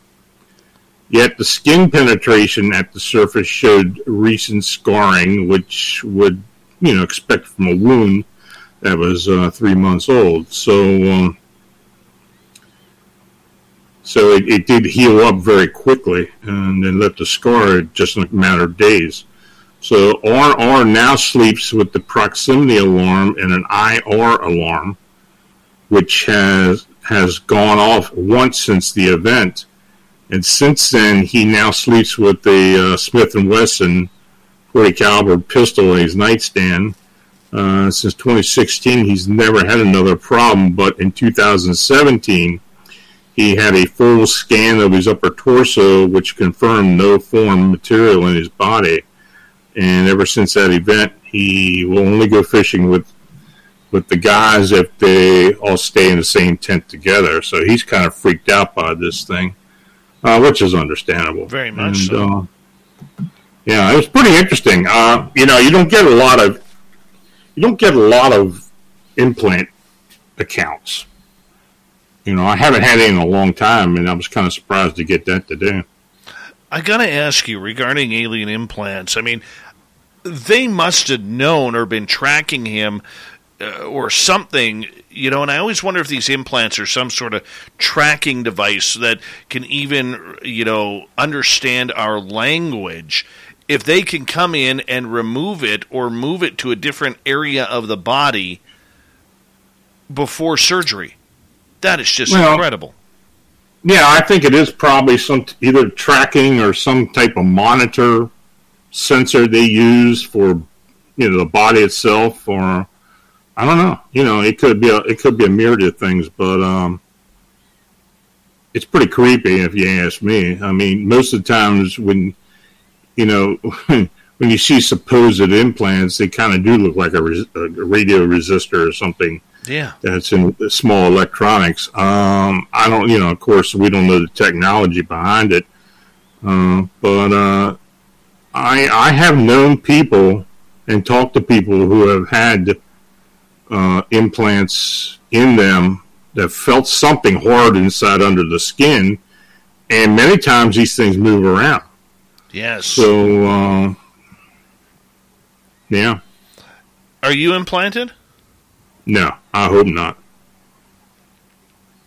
I've never found anything. But that doesn't mean anything. I ever tell you the time I woke up on the table? Oh, did you? Yeah. September 30th, 2014. I woke up on the table, man. Wow. Wow. Right in the middle of everything? I woke up. This true story, okay? It goes back five months previous to this, where when when uh, Samantha Mowat and I had our encounter in the forest with the extraterrestrial beings. Mm-hmm. Coming out of there, and it, what's funny about this, Lon, is Samantha does not remember this part of the conversation, yet to me, it is clear as day. Mm-hmm. And when we came out of that conversation, she said to me, Have you ever been taken? And I said, No. She goes, Not that you know of. I said, Well, I don't think I ever have. And she goes, Well, now that you've had this experience, there's a good chance that you will be. And then she goes, Don't worry about it. It doesn't hurt. Just let them do their thing. They'll get you back as soon as possible. So on September 30th, I go to bed as as uh, normal as possible, and next thing I know, I wake up to the feeling of children's fingers running through the top of my head, and it tickled me. Hmm. And I wake up, and I could feel that I'm on something metal and my face was in like you know you go for a massage your your face goes into one of those donuts mm-hmm okay? And I picked my head up, I looked to the right, and it's dark over there, but I could tell that there was light coming from the left side. So I turned my head to the right, and I saw three little three and a half foot, four foot gray dudes. And I remember hmm. saying, Holy cow, I, I, have been taken. Right? So I put my mm-hmm. head back down And the one guy, I could feel him over by my left shoulder, and he was kind of rummaging through my hair again, and that's where I felt the cut, like a mm-hmm. scalpel's knife. And I and I remember thinking, oh, geez, that is Samantha said it wasn't going to hurt. That didn't feel very good. but what happened next, Lon, was he started mm-hmm. pulling my skin over, like upward, like over the top of my head. Mm-hmm. And then I felt the second guy come in by my by my side, and there was a third guy there. I don't know where the hell he was, but I heard the drill. and then I felt the cutting. Mm-hmm. And I started screaming. And all of a sudden, Samantha's voice pops into my head. And she says, Don't worry, Dave, it doesn't hurt. Remember? It doesn't hurt. It's all in your head. Right? Like literally, it's in my head right now. This first guy, he's pulling down. The second guy, once they stopped cutting, it felt like he was trying to get his fingers into my skull and pull up on my skull. And all of a sudden, everything started to tickle. and I started. But here's the funny part, and, and when I tell this story, Lorien Fenton, who's a longtime uh, abductee and abductee supporter, she always says, Dave, I know your story is real because no one ever admits to this type of stuff. Mm-hmm. Law and I had to urinate like I've never had to urinate before. And I started in my little donut area here while they're working on me trying to jam something into my head. I start yelling at them, guys, you better hurry up. I'm going to pee all over your table. I am going to pee. I got to piss like a racehorse, and I am going to pee all over your table if you don't hurry up and get me back. Hurry up. I, I don't want to pee. I'm going to. I swear to God, I'm going to pee on this table. And I could feel them getting uh, um, anxious, rambunctious. Next thing I know, I wake up. I'm lying on top of my covers, which I never do, and I'm lying on my stomach face down into my pillow, which is something I never do either. Okay? I, mm-hmm. my head is like pounding like the worst migraine headache that I've ever had. And I grabbed the back of my head and I ran to the bathroom. And, and God is my witness, man. To this day, it's still the best best pee I've ever taken. I, I must I must have stood there for about three four minutes, just standing there, and it was incredible. But uh, no, that you know, I laugh about it and I make fun about it, but that's seriously what happened. And so Uh, every time I tell that story, the back of my head actually starts to pulsate. Really? Yeah. Uh, I've heard that from other abductees. They got to run the bathroom as soon as they realize they're back or whatever. Yeah, so I don't know what the hell they do to you. Um, I I was I had an abduction. I was abducted in December 2015, and uh, it was it was you know it was nothing nothing done to me. I was just shown a lot of different things, and um, in this case, the, those that come have gotten to me have got me, or and have come into my my residence, are three very tall gray-like beings, gray alien-like beings, but they're tall, very tall, and maybe seven, eight foot, and um, yeah, that's happened to me. I, I believe I know of one instance where I was definitely taken but there are two others that I I am just regress. You know, I I just don't remember it, and uh, maybe one day I will remember some of what happened. But uh, I do believe that I was taken. There's two other times as well. So, uh, but no, I can't say uh, that I've had anything done to me. But uh, yeah, and I think you know, I, I think a lot of people have had encounters like that that have no idea they have honestly. I, I, I really do believe that. I think there's much, many more people that have had it that have had these type of encounters or incidents, experiences, and um, they just don't realize it ever happened to them. I, I would 100% agree. I actually one of my uh, one of my favorite stories, Lon, of being taken was I was talking to a friend of mine in North Carolina. I knew I was in a dream state because it was February here. It was cold as hell, but in this dream state, I it was springtime, and I was wearing a, a particular T-shirt and a pair of shorts, and I was outside on my on my uh, driveway by my patio, uh, not my patio, my uh, carport, and I looked up over to the left, and there was a disc there. That disc started coming right towards my house. And I, I remember I dropped my phone, and this is how stupid I know it was a dream at this point. I drop my phone, I pick up my phone upside down and backwards, and I'm trying to talk to my buddy saying, There's a UFO here, I got to get inside, I don't want to be taken today. And as I'm walking towards my carport, I realize that I'm starting to walk up invisible stairs towards the craft. All of a sudden, I'm even with my patio above my carport, then I'm even with my roof. And I'm yelling at these guys. I told you I didn't want to go today. I told you I didn't want to go today. Next thing I know, Lon, I wake up three feet above my bed and I fell into bed. My arms flailed. My one arm smacks my partner across her back. and she wakes up and she's like, What the Sam hell are you doing?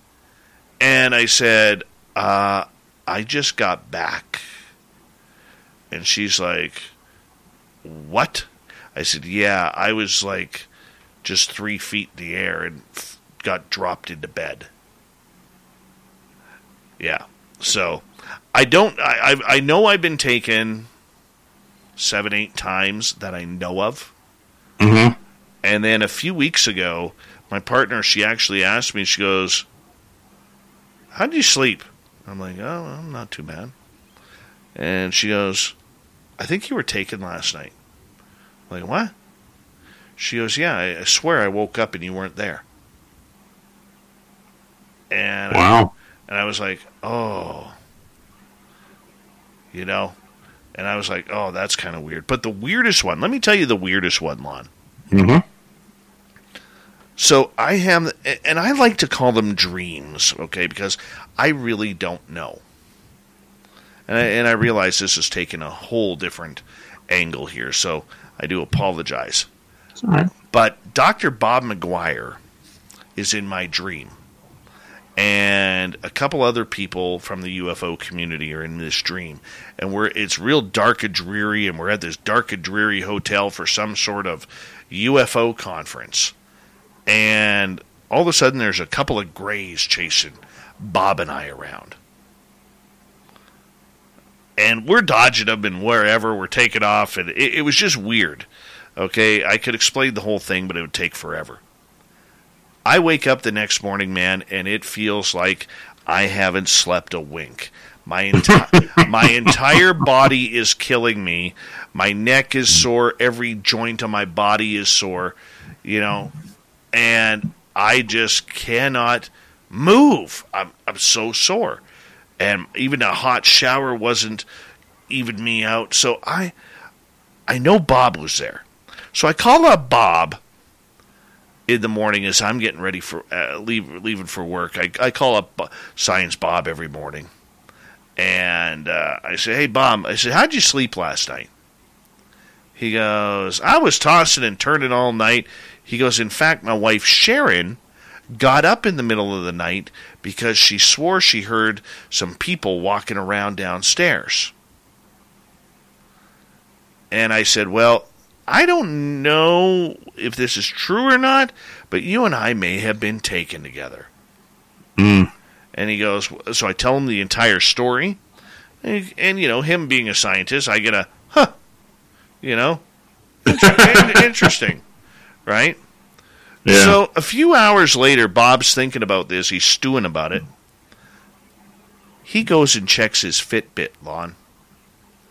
His Fit, Oh. his Fitbit has him walking around for 90 minutes.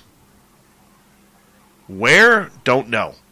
He has no recall, but his Fitbit has him walking around awake for 90 minutes. Wow. And and Jonathan Davies, who is in our our chat room tonight, him and I uh, we were talking about this, and he actually went and put on Twitter one time about uh, for people who've been abducted, to, to finding out if they have Fitbits, and I personally have heard from about three others. I think Jonathan's heard from about seven or eight people regarding this, and I think the Fitbits are the way to start really looking into alien abduction. That's a good idea. I didn't even thought about that. Yeah. That's all a because, good idea. All because of Science Bob. Mm-hmm. Yeah, it was crazy. Interesting. Yeah. Yeah. I- Well, you know, we're always looking at ways of monitoring it, you know, and, and you know, finding out what really happens. Uh, you know, we know so little about it. So, uh, Well, what do you think? As we got about a minute here to go before we go to break, what do you think the purpose of the implantation is? well, the implantation, I have really no idea. I, you know, I don't even know if I want to even speculate. But I, I think, um, I think abductions in general have to do with uh, something that we have that they don't. In particular, I believe they're very interested in the human species, which they very well may, may have been a part of at one point. Maybe they were evolutionized or uh, uh, they're evolved humans. Uh, but it, it seems that they're intrigued from people who I have experienced that I've talked to, that they're intrigued with the human, with humans having a soul or having a life force and believing that they uh, they ascend to another um, to another level when they pass, and they don't have that. They don't. That's not part of what they are. Uh, and I think that I think I think maybe that's the reason for hybridization uh, to try to you know try to engineer that into uh, a hybrid uh, to have that possible have some type of um, life force uh, in them. Uh, but I think I think that I think that is one aspect as to what may be going on with, with uh, abductions. Lon Strickler and Strange Days continues on Spaced Out Radio when we get back on the Mighty SOR,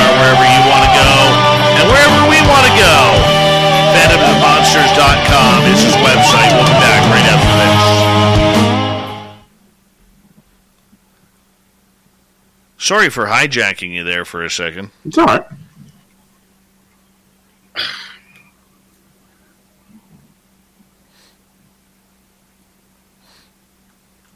Uh, Nicole wants to know what uh, your opinion is on physical abduction versus uh, consciousness abduction.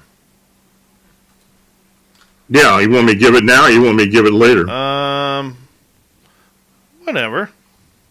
Well, I believe there is an, a physical abduction scenario, and there is an ethereal or conscious consciousness abduction too.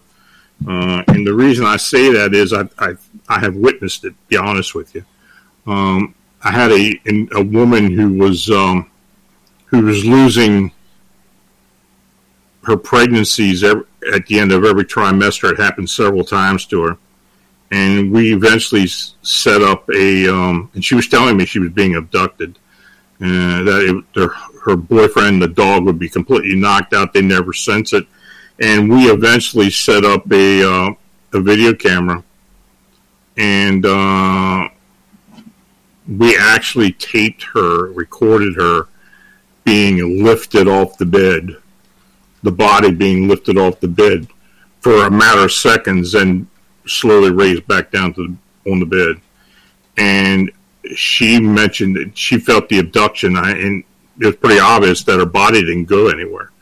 uh, it was probably some an ethereal abduction. And I think a lot of abductions are like that.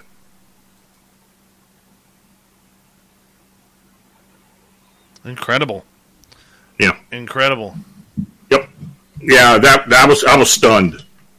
Yeah, I was stunned when it happened, and uh, she was too. And um, she, at that point, would not let would not let me keep the video, and she has it, but she still has it, and I'm still. But first, coffee. Is that Gary? What is he mowing with? Wait, that's a Skag Tiger Cat 2 zero turn mower. That unmistakable cat's eye gold color, durable tubular steel frame that can stand up to the toughest conditions, comfy thick cushion suspension seat, powerful engine, heavy duty cutter deck. Ooh, hot, hot, hot, hot, hot! The moment you know, you want a Skag.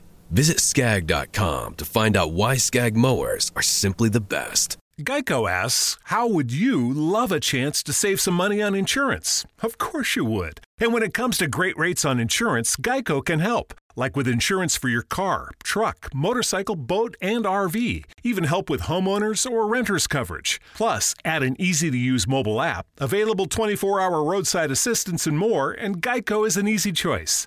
Switch today and see all the ways you could save. It's easy. Simply go to geico.com or contact your local agent today. You know, I still communicate with her. Is she a lifelong contactee? She has been, well, she may have been when she was younger, but I know of her being a contactee between the ages of 18 and she's 26 now. But I know three pregnancies she lost right at the end of the, the first trimester. Yep. and um, that's been verified by, by doctors as well. Wow. And they can't explain it you know, their, of course, their their explanation is, oh well, the body something happened with the body. They rejected the fetus and it absorbed into the body, and you know, that bullshit. You know, so that's the only thing they could come up with. Incredible. Yeah. No, I, I, yeah, I, I have become more convinced that ethereal. Um, ethereal or consciousness abduction is is is a reality. It's just I don't know, man. I don't know, and uh, I know from me, I I don't know if I would call it a consciousness abduction or a spiritual abduction. I'm not sure if there's a difference between the two or not. No, I think it's probably the same. But I mean, I got tired of it. I, I I can't remember the last time, and I'm kind of you know I'm I'm to the point now where I'm kind of bored of it. It's kind of like you know what if you're gonna take me, you know I, I'm more than willing to go wide awake. Mm-hmm. You know, park the damn ship in the backyard, ring your little bell like an ice cream truck, okay? and I'm gonna come running out with my five dollars, and I'm gonna be say, yelling ice cream, and let's go for a ride. Yeah. You yeah. know, like enough of this bullshit here. Oh my God! I you, you, I don't know if you'd be surprised or not, but I get a lot of people who comment to me that they, they would like to experience an abduction at some point. point, and I just think you are crazy. You are absolutely crazy. So I mean, I, I, my experiences have been okay. I mean, I haven't had any ill effects or anything that I know of from it. But quite frankly, I don't particularly look forward to something like that happening. Right. Right. Very interesting. Mm-hmm. Very interesting. I gotta go find a playlist here because apparently there's something I missed from a a show a year ago. I'll find it. Here we go. We got about uh, seven seconds. Thank you, Horror Realm, Philip, Thomas, Dry Toast, and Phil for the super chats. Here we go.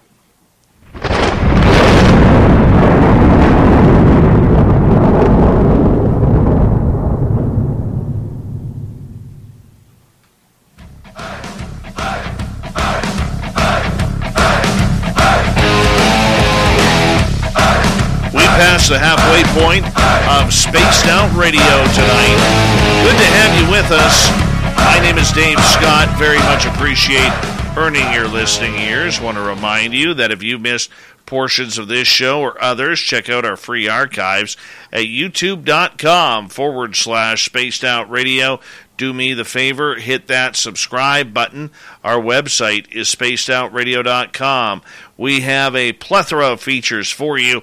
Rock out to Bumblefoot, read Shirky Poo's Newswire, check out our swag as well. Follow us on Twitter at Spaced Out Radio, Instagram at Spaced Out Radio Show, and on TikTok at Spaced Out Radio. We continue on tonight with Lon Strickler. We have him till the top of the hour. He's from phantomsandmonsters.com, and we want to say hello to him as he comes on in for Strange Days once a month here on the Mighty SOR, and we're glad to have him here. And uh, we really appreciate the time you take for us. You can find all of Lon's books on Amazon.com, so make sure you check that on out. And uh, uh, Lon, thank you so much for taking the time to join us. We very much appreciate it. I love being on here. We were talking alien implants right before the break. And mm-hmm. you know, there's a big debate whether they're consciousness, whether they're they're physical, whether they are um, how can we how can we look at it here? Um, ethereal, spiritual. I mean, there's a lot going on here with all of this. I mean, in, you've interviewed a number of people over the years regarding this. So I'm curious. I mean, what is your take on why the ETs are doing this?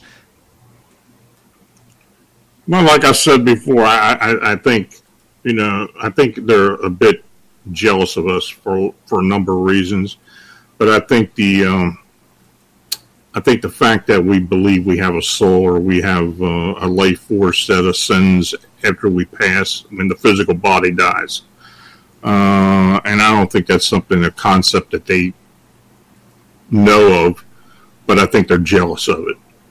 And you know, I've had several experiencers tell me that, uh, that it's either been something that's been communicated with them or told to them somehow. But um, I, th- I, think that's I think that's a big I think that's a a big factor in this. Now, of course, they may have other agendas, as you know, and right now I really wouldn't know what that would be. But uh, I think that I think this whole thing about being more human, as opposed to them possibly being uh, evolved humans or losing out on something that we have now may be a, a factor behind why they do abduct, abduct us. Do you think it is uh, so that way they can, you know, keep tabs on us, much like we would put uh, a tracking device around a, a lion's head or a tag on a great white shark? It could be, but um, you know, when you're talking about tracking people, you know, we're not going anywhere. We're going to be on the earth. So I mean, I don't know why they'd be tracking us. They're, they they shouldn't have any problem finding us. Um, uh, I, I, think it is a monitor of some type, but I, I don't know exactly what it is. Is it a physical monitor for, you know, keeping tabs on us physically or mentally or, you know, our activities? That may very well be, but I really don't know what it what it's for. Out of all the alien abduction stories that you have heard over the years through phantomsandmonsters.com, is there one or two that stick out with you that you just shake your head? Yeah, I mean, I don't know if I've told this before, but um, I mean to you, but the uh, there was an abductee, or there was a, a woman by the name of Mandy who lived out in eastern Washington uh, and this is in the beginning of my, my book, Alien uh, Disclosure. Um, she had contacted me. Her, she was actually living with her mother.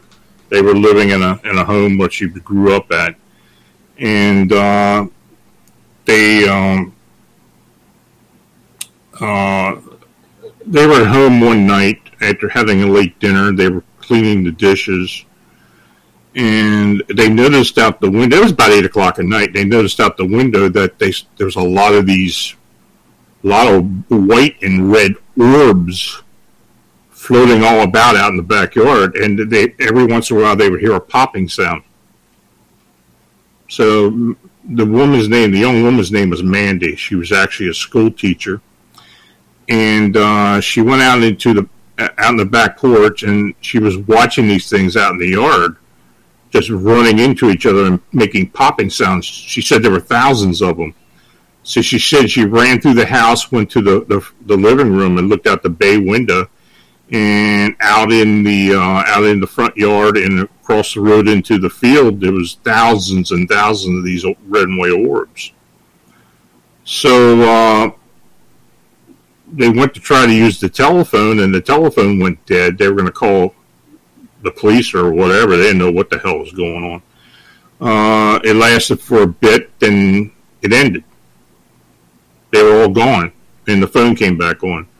So, uh, I mean, they decided then, well, what's the point of even calling now? So, later that night, um, they had, they were up in their bedrooms, uh, and uh, Mandy was, well, Mandy was downstairs. She came upstairs. Uh, she went through the hall, hallway and she checked in on her mother. She was sleeping in her room. So she went into her bedroom and uh, they started hearing, she started hearing noises out in the roof, uh, up on the roof, up in the attic, like footsteps and something crawling around up there. Uh, she looked out the window and the orbs were back again. And by this time, they were loud enough that it woke her mother up. Her mother came running into her bed, into Mandy's bedroom and they literally sat there in fear for about an hour, wondering what was up in the attic, what was crawling on the roof, and whatever. Uh, then it just suddenly stopped again. So that's when they contacted me. They they actually got a hold of an investigator in Spokane, Washington, who recommended give me a call. So they a couple days later they called me, and uh, they were they were still experiencing very similar activity uh, to a lesser degree again. And they just couldn't understand what was going on. So, you know, I was on the phone with them for, oh, I, I guess about about three hours. And they were telling me everything that was going on. And I, honestly, I, I really thought I that this was something that was going to progress. I didn't like what I was hearing. So, um, but I didn't tell him anything. I didn't want to frighten him. I didn't, you know, I, I, the only thing I told him is, I well, look, do me a favor. Give me a call tomorrow morning. Uh, let me know if anything happened tonight. And, uh, you know, we'll go from there. I said, they said, fine. So I didn't, the next day I didn't get a phone call. And in fact, it was several days before I did get a phone call from Mandy's mother, and she um, she apologized for not, uh, but I could tell she was distressed. She apologized for not calling me, and I asked her, well, "What's wrong?" She said, "Mandy's missing." Oh my! And then she told me what had happened. That um, that night, Mandy had gone up to bed, and her mother was sitting in the living room watching TV. And then she walked upstairs, and she saw that the light was on. It was Mandy's door was closed, but there was light underneath the door, and then it went out. So she opened the door slightly. She knocked on it, didn't get an answer, and then she opened the door slightly and flicked the light on and Mandy wasn't anywhere to be found. Her bathroom was there by the bedroom. She was nowhere. And her mother started freaking out. And uh, she went running all through the house, outside, and everything, yelling for Mandy. She couldn't find her. So she called the police. Now, of course, Mandy is an adult. Uh, the cops are saying, well, maybe she ran off. But the her her her uh, her effects were all there. You know, wallet and pocketbook. The car was still there. Cop said, "Well, maybe she ran off with a boyfriend or you know something like that, like they normally do." Uh, but you know, she's free will. I mean, you know, maybe we'll you can file a missing report after a couple of days, but you know, but her mother knew something was wrong. So um, yeah, so that's what happened, and um, that was about that's about eleven years now. Is she still and gone? She's still missing. I um, I I have checked with the Washington State Police on several occasions. The last time was about a year or so ago, and uh, yeah, her file's still an open file, and she's never turned up anywhere. None of the credit cards ever been used. No, you know, Social Security's never been used or anything. So, I believe, I seriously believe she was abducted and taken and not brought back. One of the sixty-five thousand Americans a year that just yeah, well, yeah. You know, I, I think I, I, think of those missing people, there very well could be some that were abducted and never returned. But I tell you, I'd be honest, I almost quit investigating after that happened. I felt guilty about it for not saying, though. What was I going to do? You know, uh, I did. I felt bad about it uh, because you know and I think about it, I think, well, what could I have done to stop something like that? I couldn't have done anything. Uh, but uh, I did have a bad feeling about it. Now, when, when you say you had a bad feeling about it, yeah. did, you obviously did not think that it would end up like this, though. No. No, I, I, I didn't. You know, I had never been involved with a case or even heard of a case where – somebody had been supposed to be abducted and, and never returned. Um, I've had a lot of cases where people had said they've been abducted and returned, but nothing like that. So uh, when it did happen, I felt bad about it. I really did. I don't know why that was, but I did. I felt bad about it. I still feel bad about it sometimes. Um, but you know, and I've talked to people about it. You know, it's like well, I tell you, what what could you have done? You could have warned her, but you know, was she going to have a tinfoil hat on or something? I mean, you know. So, yeah. Oh, that's that's just really sad. Yeah. Really sad regarding that. I mean, does her mother believe that she was taken by aliens? She did. She passed away since then. Um, but she did she said she believes that the incidents had something to do with her being missing. So put two and two together. That's what you got. Right. Do you think there's a a chance that maybe one day she may show up? Well, I, I think it's possible. I mean, I think it's possible. Who knows? Will we ever know? I don't know. Yeah. I've heard of Stranger Things, but I I don't know of any actual case. Of course, you see a lot of things like that on TV, but I don't know if uh, if there's an actual case of someone being missing for an extended period of time, then showing back up. Uh, I don't know.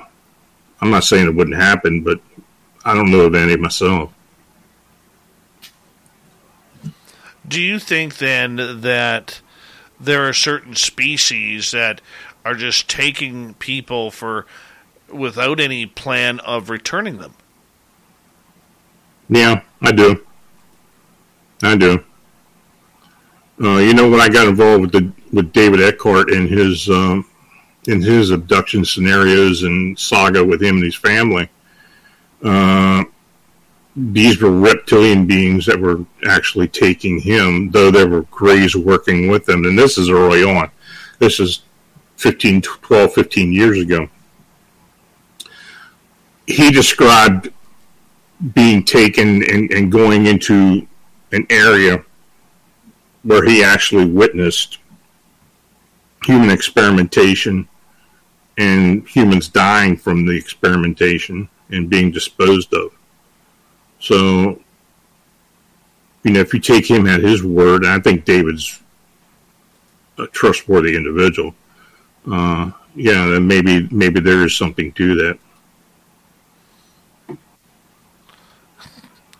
Sticking with UFOs and, and aliens, I mean, do you get a lot of reports from people seeing extraterrestrials? If so, are they just seeing the grays? Are they seeing other species and reporting in? I don't get as much as I used to, which maybe seems a little bizarre. Uh, but most most of the sightings are grays. Most of the, most of the experiences are grays. Uh, and occasionally there's a reptilian-like being or an insectoid involved. But most most of the scenarios now are of multiple beings working together. Uh, I'm talking like four or five, six different types of races or species of beings that work together. Uh, they seem to be uh, conglomerations that work together now as opposed to just one species. Uh, even humans. I, I, have I have had encounters reports to me where there have been grays and other beings and humans involved with uh, with a with an abduction or just a close encounter. So uh, yeah, I think um, I, I, think, uh, and, and, of course, that may actually evolve later on, but that seems to be in the past maybe 15 years or so. That seems to be the scenario that's that's being reported to me of multiple types of beings working together in this type of uh, these type of be- these type of incidents. Do you think that the government knows or has a list of the people who've been taken? and vanished, maybe not from the reports or, or calls in of missing people, but from maybe other sources? It, it's hard for me to believe that there isn't some type of cooperation to some degree between them and the government. You know, uh, you know, there's a lot of there's a lot of speculation about like Dulce Base and this and that, deep underground, you know, bases and such. I, I, don't know to what extent that is. You know, I've read a lot of things over all these years, and I don't know what to believe. But I think at this point now, there's got to be some knowledge between the factions. I mean, between these humans who are the powers that be and uh, these. Uh, but first, coffee. Is that Gary? What is he mowing with? Wait. That's a Skag Tiger Cat 2 zero turn mower. That unmistakable cat's eye gold color, durable tubular steel frame that can stand up to the toughest conditions, comfy thick cushion suspension seat, powerful engine, heavy duty cutter deck. Ooh, hot, hot, hot, hot, hot! The moment you know, you want a Skag. Visit skag.com to find out why Skag mowers are simply the best. Geico asks, How would you love a chance to save some money on insurance? Of course you would. And when it comes to great rates on insurance, Geico can help. Like with insurance for your car, truck, motorcycle, boat, and RV. Even help with homeowners or renters coverage. Plus, add an easy to use mobile app, available 24 hour roadside assistance, and more, and Geico is an easy choice. Switch today and see all the ways you could save. It's easy. Simply go to geico.com or contact your local agent today. Billions. Uh, I, I, think there is some type of cooperation and. Um, I think there is some toleration as well. We've got about five minutes to go here with you tonight on Spaced Out Radio. Lon Strickler is our guest from phantomsandmonsters.com as he comes in once a month for Strange Days. I would love to know, uh, Lon, you know, what other. We've talked about Mothman, we've talked about aliens, we've talked about a number of things tonight. What other reports have you been receiving recently that have interested you? Now we've been getting a lot of the uh, the canine cryptid reports. You know, figures uh, Butch passes away, and then we're getting the reports coming in.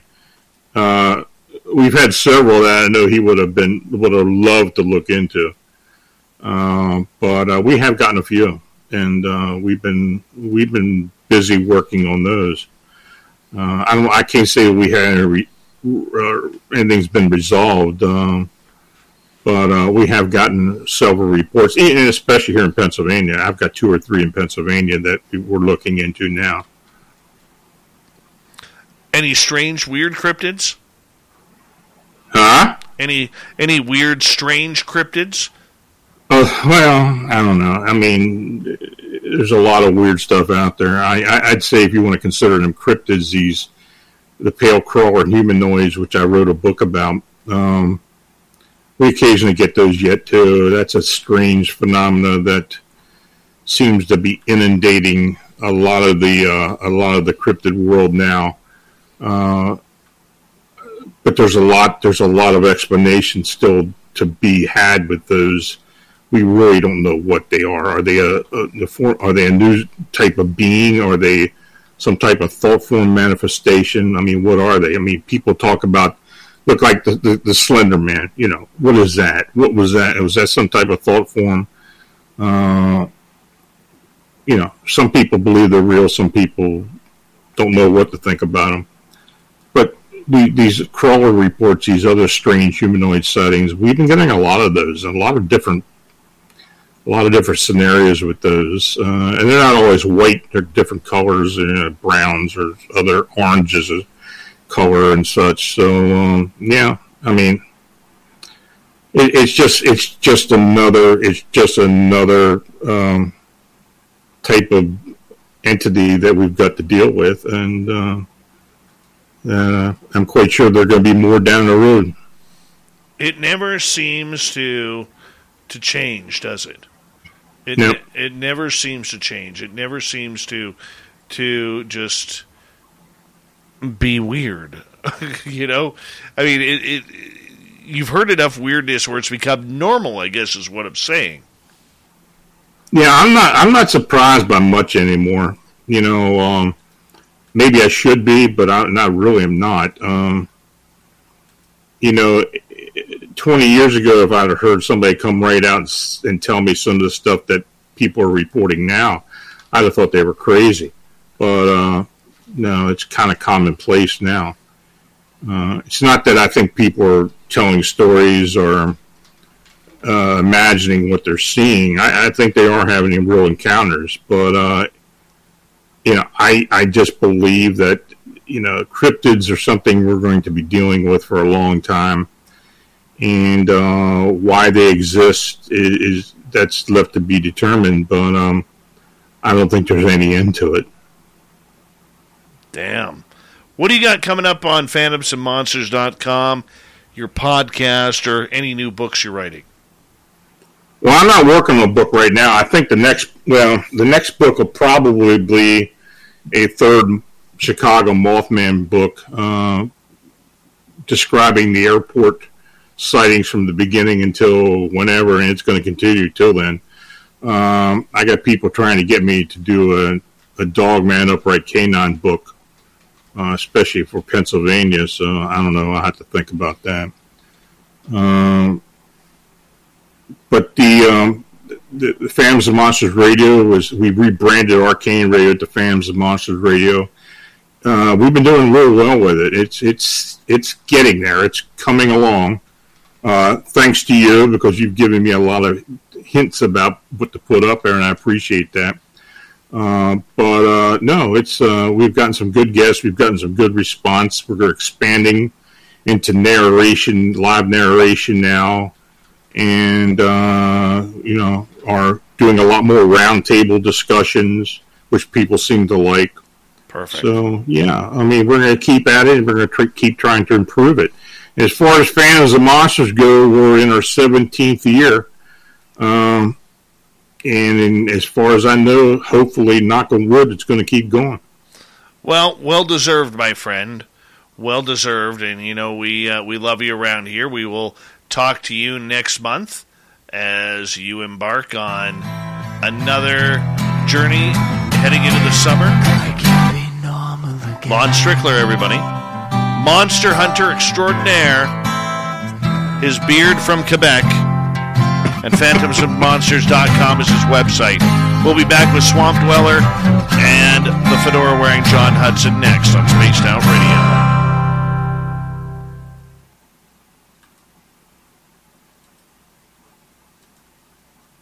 All right, boss, we're clear. Great show. Always fun. Great show. Thank you so much for the love, man. Yep. Anytime, Dave. All right, brother. We will talk. I'll to talk to you later. We'll talk to you next month. Okay, you take care. Bye bye. Lon Strickler, everyone. We love him. I'll be right back.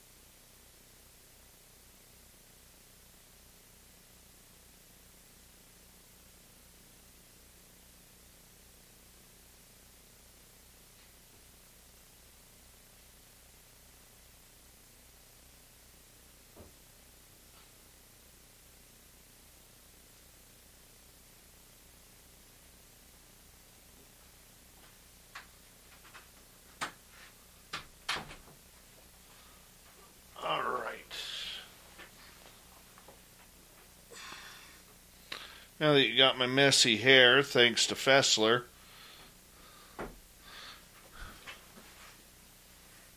Ember's Paraworld, how you doing? Good to see you. We got about a minute to go here. Swear to God, I'm going to get my hair cut soon. Driving me nuts. King of Waco Mondo, how's it going? Sensational Shelley, welcome back. Gorgeous Pam Smith, thanks for coming on in.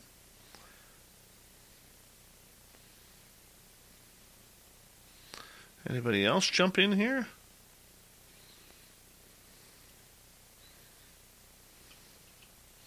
If there is a meteor shower tonight, I can't see it. It's all clouded over. Major Lee, how you doing? Noble Patrick, good to see you.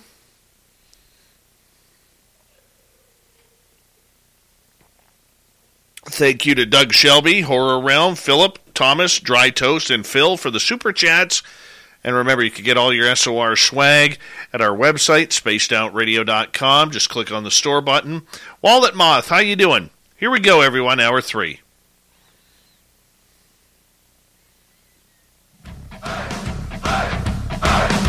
Would you like to connect with us? Head to spacedoutradio.com for all your latest show info.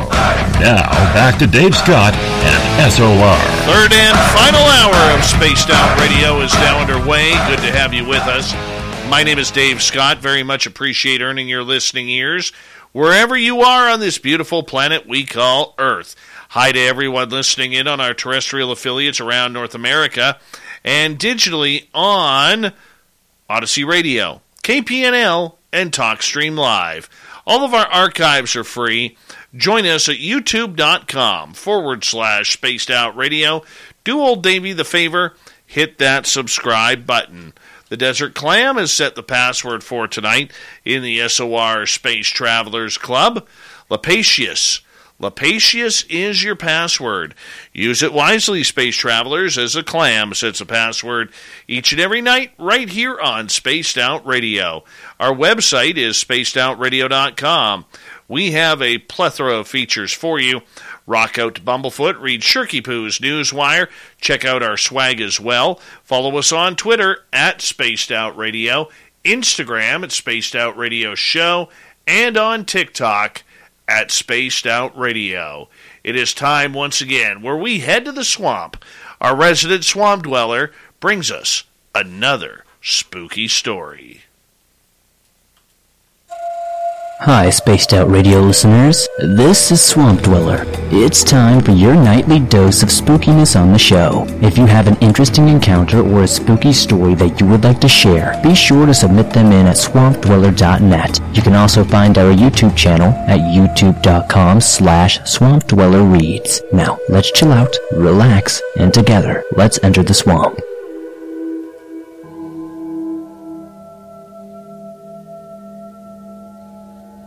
I am a 12 year old male, and for the last nine months, I have been told about some weird experiences from a man communicating with animals to weird coincidences that kind of coincide.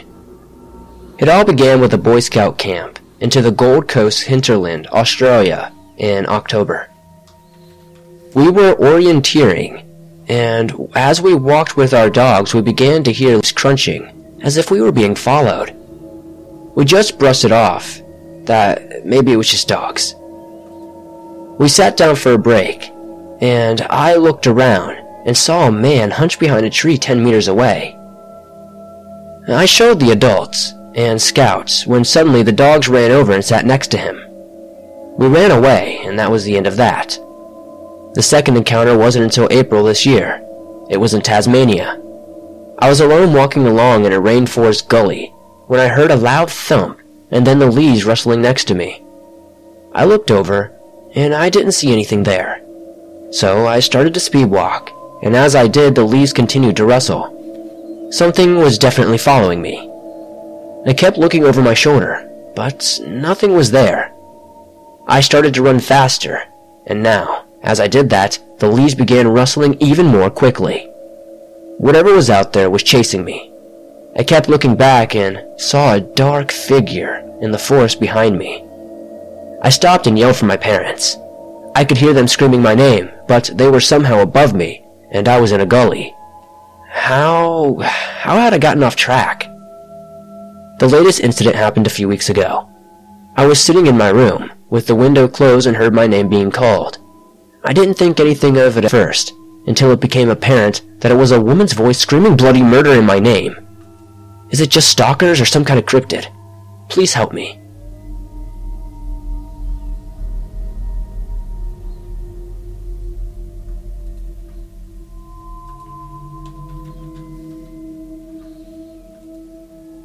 Hey, you can just call me by the name I put as my alias. Anyways, let's begin. I was out with my mom, and we were hiking on a trail. We found a landmark and my mom wanted to show me another one. Keep in mind I was 9 years old at the time. I saw a lot of scary things, a lot of paranormal things, but this honestly took the cake. Anyway, we had been hiking since 10 a.m., and we got lost until we got picked up by a policeman around 9 p.m.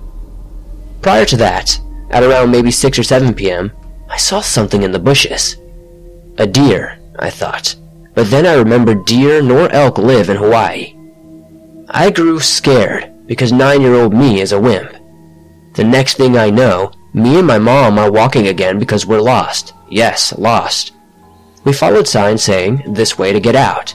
But the more we followed the signs, the more lost we got. My mom and I stopped trying to get our bearings, and trying to figure out wh- where we are. That's when I hear a crunching sound like bones breaking or big sticks being broken. My mom and I walked away, and then maybe another half mile away, I hear a terrifying shriek come from the spot we were in. Ten to fifteen minutes later, I see something behind my mom. A large, terrifying creature.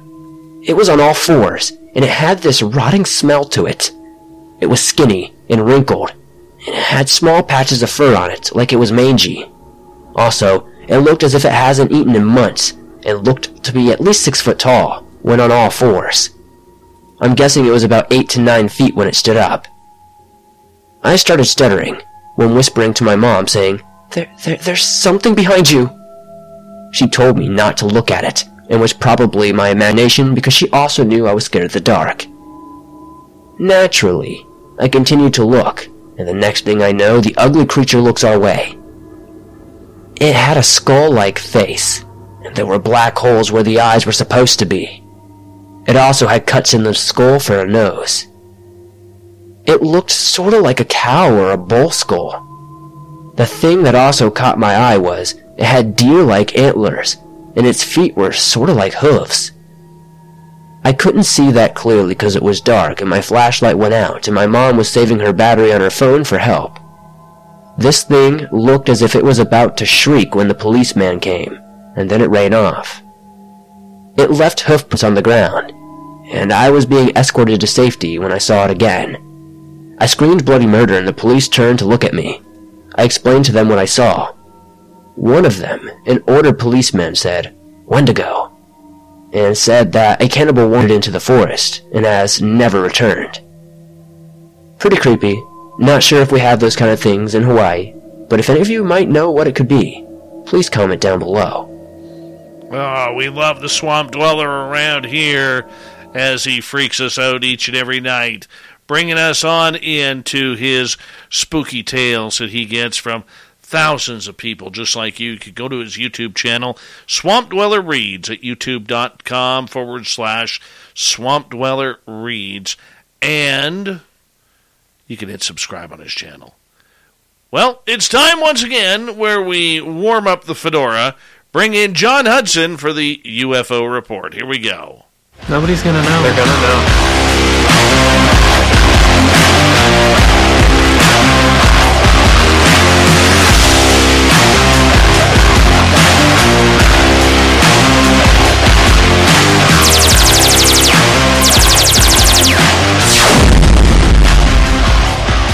All right, it's been a busy few days in the UFO world, and we bring in the fedora wearing John Hudson to come on in as his chin hair is on par with high quality UFO news. John, welcome back.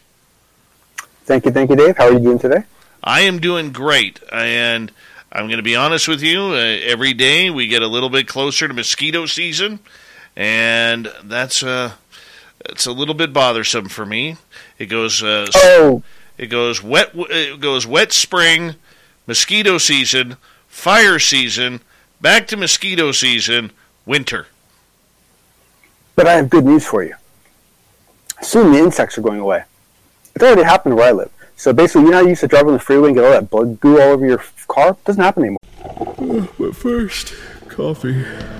Is that Gary? What is he mowing with? Wait, that's a Skag Tiger Cat 2 zero turn mower. That unmistakable cat's eye gold color, durable tubular steel frame that can stand up to the toughest conditions, comfy thick cushion suspension seat, powerful engine, heavy duty cutter deck. Ooh, hot, hot, hot, hot, hot! The moment you know, you want a Skag. Visit skag.com to find out why Skag mowers are simply the best. Geico asks, How would you love a chance to save some money on insurance? Of course you would. And when it comes to great rates on insurance, Geico can help. Like with insurance for your car, truck, motorcycle, boat, and RV. Even help with homeowners or renters coverage. Plus, add an easy to use mobile app, available 24 hour roadside assistance, and more, and Geico is an easy choice. Switch today and see all the ways you could save. It's easy. Simply go to geico.com or contact your local agent today. Not enough bugs for it to happen. Kind of nice. Yeah, that's bad for the environment, you know it actually resulted in lower washing costs for transit vehicles. Well, that's one positive. Measurably lower washing costs in transit vehicles. All right. I saw the report. Lots of news happening around from NASA to more UFO hearings to scientists should be involved in hearings. It's now irresponsible to not talk about UFOs and so much going on right now. Where do you want to start? Well, that that's the problem. Is that I mean, right now there there really is this incredible um, buffet to, to choose from. But you know what I what I I started getting very frustrated by it, and I decided I just want to pick out a couple things that just hit me. You know, just hit me emotionally in some way. You know, and um, and so you know, and I also you know, it's hard, like because you know, you could spend hours talking about the, the hearing. You could spend uh, a bunch of time talking about the video that came out on Friday. Um, you know, there's all these other things that are going on. There, there's the nearly guaranteed coming of additional hearings because um, the Senate won't let the House do anything well and then not try to duplicate it, and neither will the House. So we know that's going to happen. And so, you know, things are a little chaotic right now. But the thing was, was that that hearing had some very challenging aspects of it. And uh, one of them I wanted to talk about is um, I'm not sure how many of you are familiar with this, but there used to be this wonderful document online that I should look up, see if it's still there, called Weasel Words. And this document was, I, I believe it was written by Wikipedia or maybe it was Google. I don't remember. It was one of those places. And it was, it was an example of all the words that people use in um, trying to persuade people of things that you should go big red light don't listen to this person, sort of a thing, right? Um, you know, things like, for example, being shown a graph with no um, axis or or identification at all, uh, no values of any sort, just bars, right? Like I love those. Some guy did it the other day on YouTube. I was dying laughing. Um, but one thing that happened was is in the in the in the back and forth, um, there was a specific word that started appearing, and the thing is, is that the the the the different um, circles of government have working vocabularies that they work with inside and outside, right? And those vocabularies also evolve, like everything else evolves, right? And so new words get introduced into their vocabulary that will then get tried out in public. And if they work, they'll be used again. And if they don't work, they'll be brought back and maintained internally. And so, and it's not a terribly conscious thing. It's it's it's it's, it's a social uh, beast thing, right? But the thing is, is that um, when when someone starts adding a qualifier to a descriptor, when they, when they start adding a, an additional conditional, right? And in this case, the conditional was um, contractual, right? And the idea was was that he was being asked about, um, you know, whether we had any programs, whether we had any materials. Basically, every, every question that came down to, did the U.S. have anything in its possession? Many of his answers would come back with, uh, I know of no contractual organization that did that kind of work, right? and he threw in this, started throwing this. That is not a common word, at least in the public um, uh, decorum. And so what that means is that that's an engineered word. It means something very particular. It has a specific goal and specific purpose, and it has a definition that he has for it that may not be the same definition that we have for it. And so it introduces a lot of, obscurity. It's just not pleasant, and um, uh, it's certainly interesting to talk about, but I don't like it because um, it, it, implies deceitfulness, I guess, or at least uh, evasiveness. Okay. Because I mean, let me give you an example, right? DARPA, right? Right. DARPA only has about 124 actual employees. Okay, basically the hundred like director, program manager, whatever you want to call them, they basically own the project, and everything in the project is completely contracted or or or um, uh, you know some sort of a, an outside contract. There are no no permanent employees except for those 124, and 100 of them rotate fixed every six years. So there's really like 24 people that kind of you know stick on. And so in their case, if you start asking them questions, well, uh, what what considers contractual work? Is work that was done through what, this one DARPA program where everyone on there was contractors? Is that considered contractual work, even though there wasn't an actual contract written for that specific work? Or does it have to be a specific contract that actually covers the scope of the work that was actually executed by the party? I mean, you can start getting into some horrible nuances here, and it's just not pleasant. Okay, so what does this have to do with UFOs? Well, this was essentially how one of the ways that that that, that um, um, uh, oh man, now now I've forgotten his name. Um, this is one of the ways that our lovely um, uh, government representative was basically getting out of of telling the truth during the UFO hearings. So what this is is this is a, a blatant example of of a, a, very very active, very very simple um, obfuscation technique that, that they were clearly using in the hearing on TV. So you don't ha- you don't think it has anything to do with the fact that that these gentlemen who were um, up there speaking Bray and uh, what what was the other gentleman's name? Oh, it's on the top of my head. Uh, Moultrie. You don't think that they were, you know, it had anything to do with the fact that they were just appointed their position about a week, week and a half beforehand? Well, it, even still, you don't you don't bring in words without like every word has value, cost, and and place, and you don't. There's no out of place word. Every word has purpose. Every word has a goal, and so for him to add in that word as a descriptor to something that we've never heard it phrased that way before, that's not that's not that's completely new, right? It's completely new. And so why is it new? What is he calling out differently? How is he using it to parse the language so that he can not answer the question? But who's he? I that and unfortunately, you know, I, I got so caught off guard. Whatever, I'm I can't remember the poor guy's name, but it was the it was it was one of those two representatives that you mentioned that was testifying in the hearing. Okay, so that's an interesting take because from what I had heard was that they were just appointed to the position. They don't even have a full leader That's true. in that yet, and that they were kind of caught off guard with the questions because they hadn't been fully indoctrinated into a lot of the stories like Malmstrom or the Wilson documents or, or anything along those lines. Well, yeah, and, and they would be selected and briefed for the goal of keeping them somewhat ignorant, um, because you know you don't want to expose oh, um, yeah. anyone to you know testimony that's going to create any kind of litigation issues, right? So so to a degree, they, they want people who are. I mean, we've talked about this before uh, in in the in the uh, in the um, uh, show on Friday and other places. Uh, uh, figureheads um, one of their purposes is they are the safe one to testify. That's like in their job description. You're the one of the safe people that can testify. And the way they keep you safe to testify is that need to know is really strict. it's only what you absolutely need to know. Well, what are you what, are, what are you hearing about any future type talks here within the next couple of weeks? Well, I, to me, it's it's not a. To me, it's not a I don't even know why anyone's debating it. I, I, I, find me a time in history where the House or the Senate has done anything successfully that the other side hasn't replicated within weeks. I don't think it's ever happened. ever in the history of the country, right? I mean, so it, this would be the first. I mean, I guess, I guess it could happen.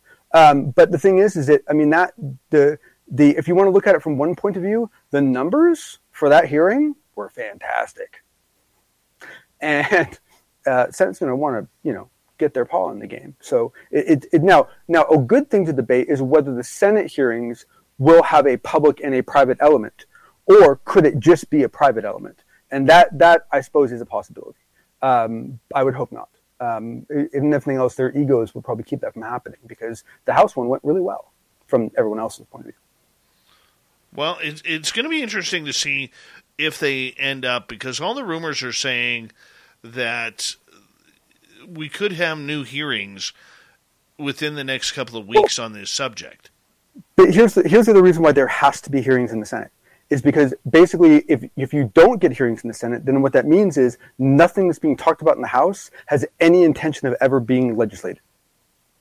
Because anything that has to be written into legislature has to go through the Senate as well and they would have to have knowledge about it and they would have to be briefed on it and they would have to be part of the process. Now, you could do all the work in the House and then toss it over to the Senate, and that happens all the time. But the point is, the Senate's going to have to work on it, so they're going to have to get involved one way or the other.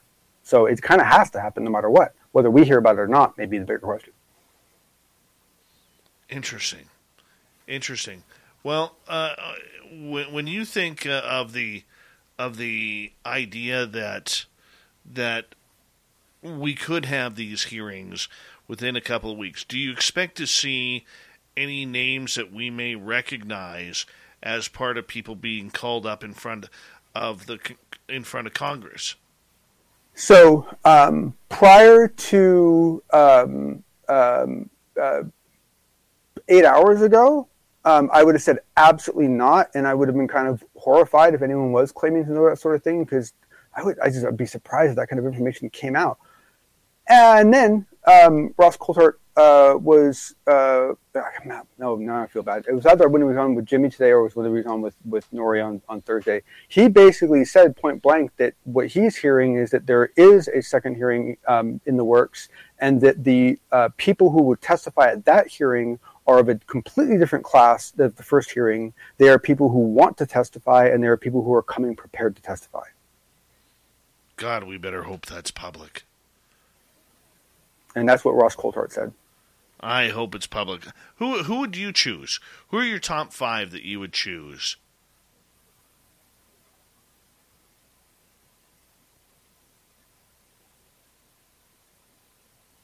Oh boy. You know, um,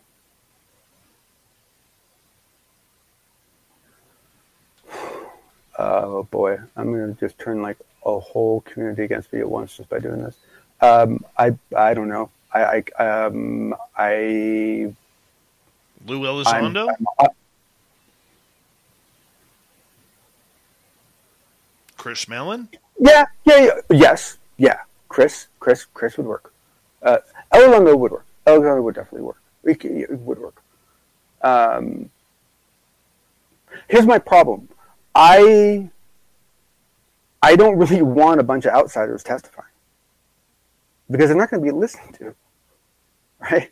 I mean, you maybe one, right? Maybe one or two for real impact, right? Um, Robert Salas or something, you know. Robert Salas, um, Tra- um, Travis Taylor. Uh, yeah, uh, yeah.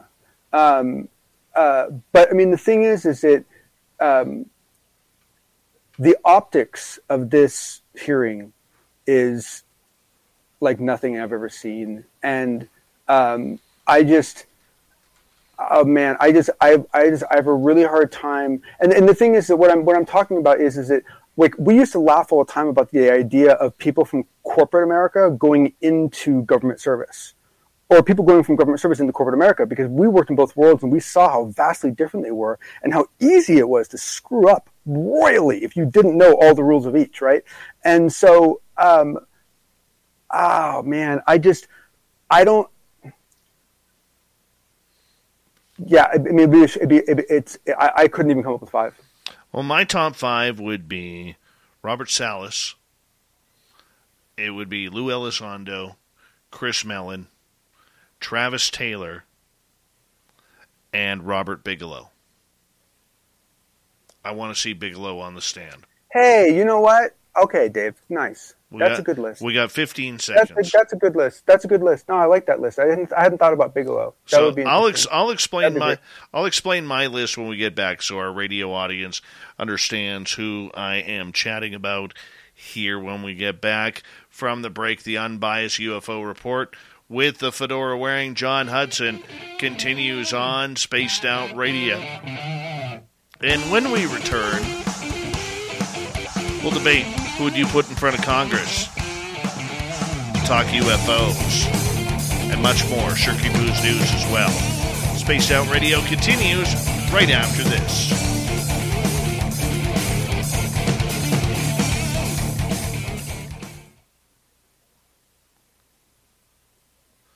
See, Jules, I thought about Gary Nolan, but the problem with Gary Nolan is right now his research would be considered way too woo for where we're going.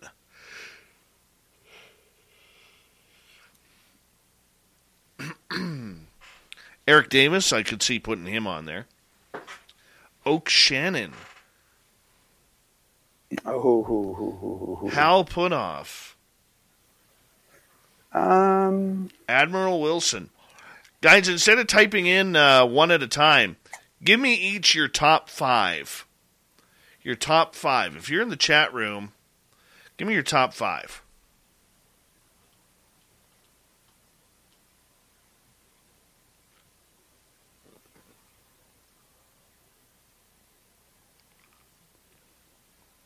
Asteroid Deuce Bigelow, Child Prodigy. Damn rights.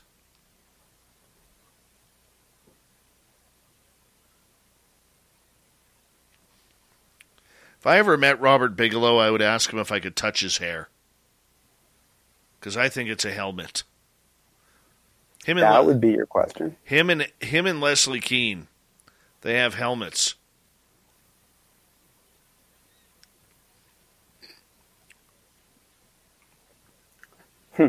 So my, my, my question for Bigelow has always been very simple. Um, you clearly found the answer you were originally looking for. So why are you continuing?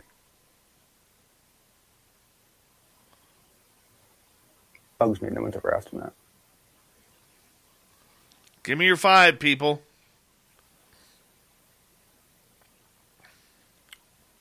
Give me your five. James Weston, how you doing, buddy?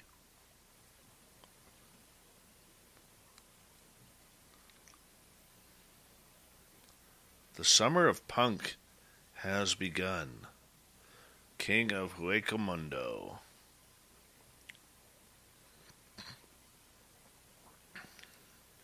Wow, Jules, you would put John Alexander up there? Oh. oh. You are a rebel. Mm-hmm. Oh boy, wouldn't that be funny? Wouldn't that be funny?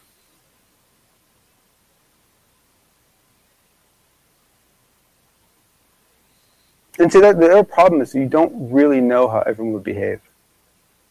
You know, people behave differently when they get on the stand. I think you would hear uh, John Alexander plead the fifth as many times as he could.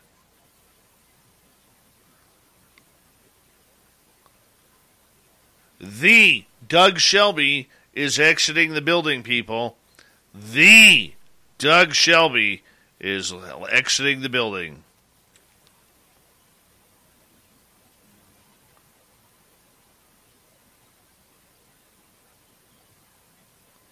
Who is CRM?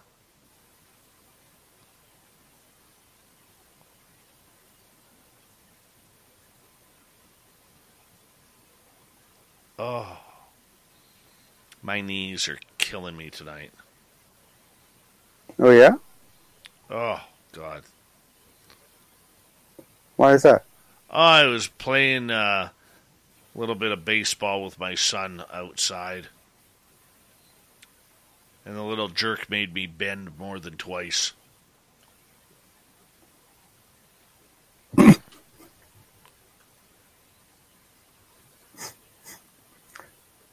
know, um, about um, oh, I don't know, ten years ago, I think it was.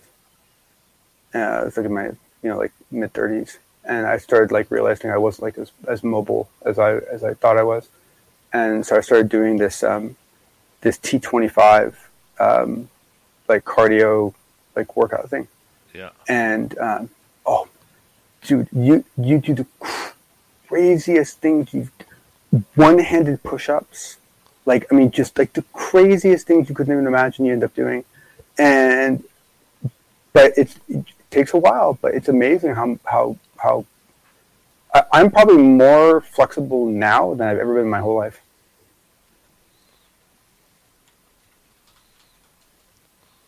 All right, we got about 35 seconds. Thank you to Doug Shelby, Horror Realm, Philip Thomas, Dry Toast, and Phil Minervino, the birthday boy, for the super chats. Very much appreciate the love and support. Thank you to all the veterans who are hanging on out with us. We really do appreciate it. And uh, we're going to continue here in about 15 seconds.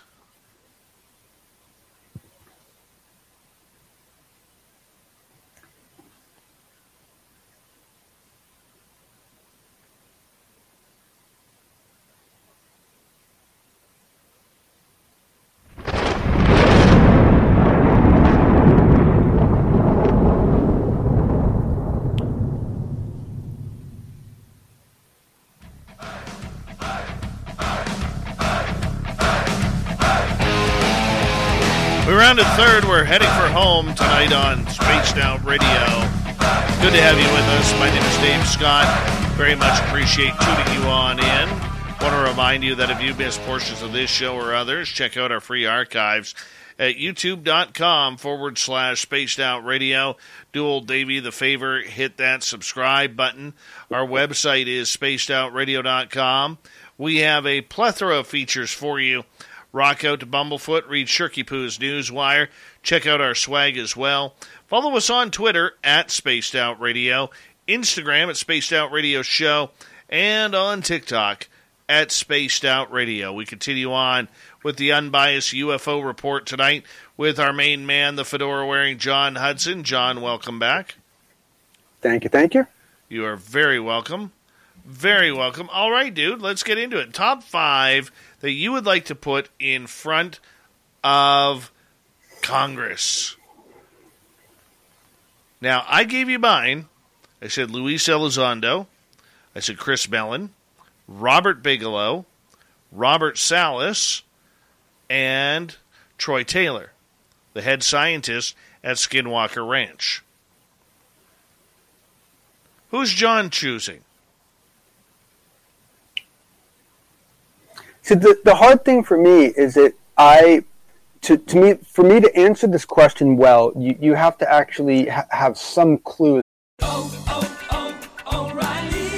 This is Sarah's O'Reilly Auto Parts story. Driving cross country with two young children is ambitious, to say the least. Then our check engine light came on. We pulled into O'Reilly Auto Parts and they tested it. Turned out it was a faulty sensor. They referred us to a great mechanic just down the street, and we were back on the road in no time. Auto Parts. Geico asks, How would you love a chance to save some money on insurance? Of course you would. And when it comes to great rates on insurance, Geico can help. Like with insurance for your car, truck, motorcycle, boat, and RV. Even help with homeowners or renters coverage. Plus, add an easy to use mobile app, available 24 hour roadside assistance, and more, and Geico is an easy choice. Switch today and see all the ways you could save. It's easy. Simply go to geico.com or contact your local agent today. to what everyone actually knows. And so then the question becomes are you weighing this based on what the person knows or what the person might present like in the congressional setting?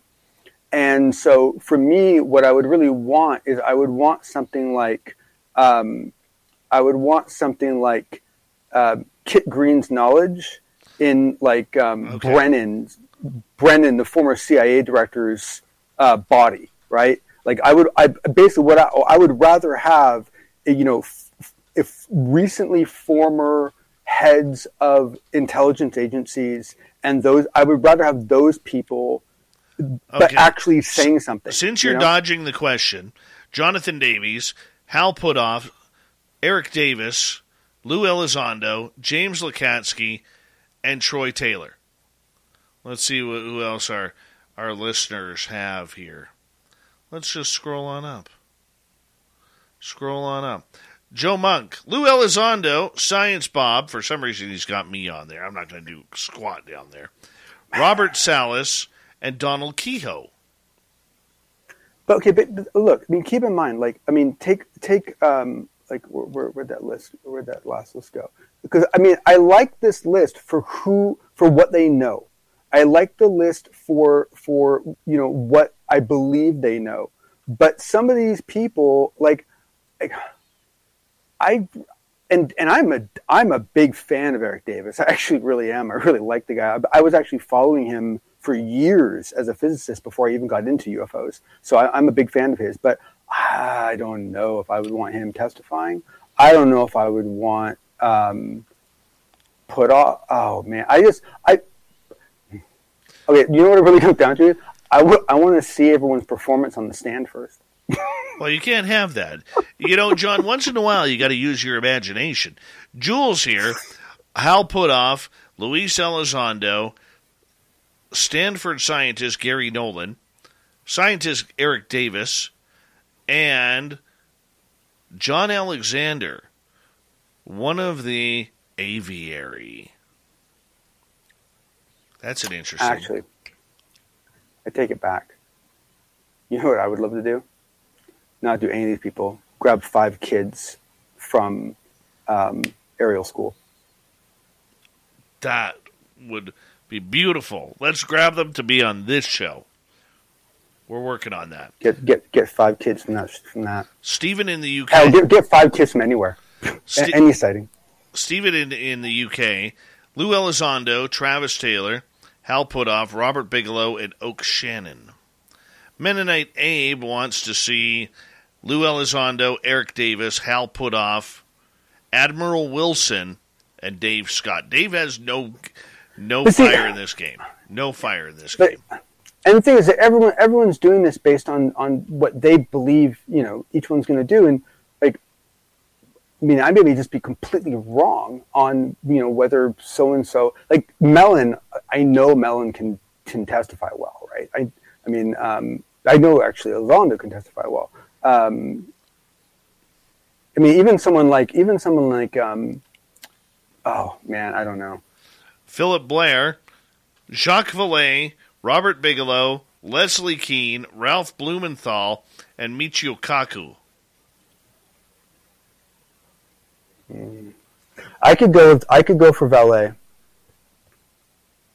Um,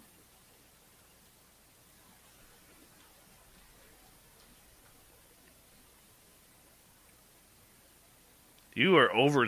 I can feel your mind working right through here, man. because because essentially what I'm what I'm really doing for my own for my own purposes is I'm thinking of all the arguments I know that can tear down these people, which groups they're from, how accurate they are, and how successful they are. And so I'm more looking at that from the point of view of which one of these people are actually going to stand up to the type of analysis that's going to be done on them after it, and and what sort of a backlash was that going to create for us. So yeah, I'm overthinking. it. Logan Black. I want to see Captain Kirk, Spock, Mulder, and Scully, plus the Observer from Fringe. That's brilliant. Brilliant. what, what were those? What were those four guys that that that, that the uh, X Files, the um, but those four geeks that would help them out sometimes. They were called like the unknown something or other. It was very funny. But Yeah, it's, they're probably UFO Twitter. ex- exactly, Ex- ex- well, yeah, in many cases, the lone gunman. That's what it was. You're going to dodge this question, aren't you? No, actually, I on, I mean, I don't have any problem to giving my answer. I, I, I have no issue with it at all. If I really had it, I just I'm I'm like I mean I, I realized that I would feel comfortable with Gary Nolan. I'd feel comfortable with Jacques Vallée. I would feel comfortable with Christopher Mellon. There's Even some- Elizondo. I don't really know if Elizondo's a good idea because of, of the way the public reacts to him. Well, the only public that's poo pooing him is is people on UFO Twitter, and that's a small percentage, considering he is considered a Christ among people there. Yes, but the thing is, is that once people become a, a, a, a, public interest person, then it doesn't take long to get out what, you know, to get to the, the mud, right? And the thing is, is that I don't, for me, I, like I said, I don't, um, you know, I, I don't, I don't have any sort of like challenges with essentially like being wrong or, or calling out a bad person. I just, to me, that it's a short list. I can think of Vallée, I can think of Nolan, um,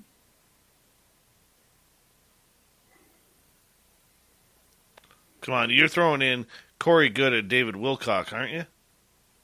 Mm, boy, can you imagine what would happen? Asteroid, Bill Nye, Neil deGrasse Tyson, Captain Kangaroo, Santa Claus, and the Easter Bunny. Might as well get Oliver North. Um, wow, dropping an Ollie North here on the show. That that's awesome. He had his own talk show for a while too. um, I mean, yeah, and basically, you want people that just have, have man have just have been so damn clean, just so damn clean. I mean, when you take Elizondo for example, right? Someday, the work Elizondo did at Guantanamo Bay is going to become more and more public. Now, in my personal opinion, for the, what I know of it, um, I don't have an issue. Um, I'm not going to be common in that, in my belief. And so there will be a time where people will essentially take that information and use it to attack him for everything else he does. And so there's a good example of something that I, I worry about, right? All right. Well, you could also go with Admiral Wilson. I've, I, I've never seen him talk. Well, I'm sure he. I'm sure he talks. But I don't know if he presents well.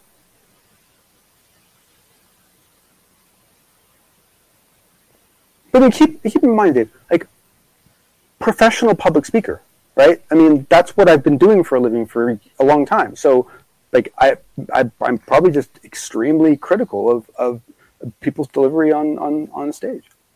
Well, I mean, you'd have to have either Davis or Wilson testifying after their memo went in as record. If you wanted to use the memo at all, yes, you're right. I think Admiral Wilson would only come in and testify if he was granted immunity. Wait, wait, wait, wait, wait, wait, wait, wait. Can you imagine sitting in the room, Davis? okay, that doesn't go over well for a radio audience. Eric Davis. I'm sorry. Please, you speak. I can't right now. Eric Davis sat next to Admiral Wilson but the, to me, it's the it's the idea of of us calling them to to testify and them sitting next to each other in Congress and having to wait until they get questioned and just watching the body language between the two of them became just the funniest scene in my head. Mm. So I apologize. Avi Loeb would be a good one. Thank you, Philip Blair. Yeah, yeah, yeah. He would. Well, yeah, mm-hmm. yeah. You could even have members of the uh, board of directors for the Scientific Coalition for UAP Studies.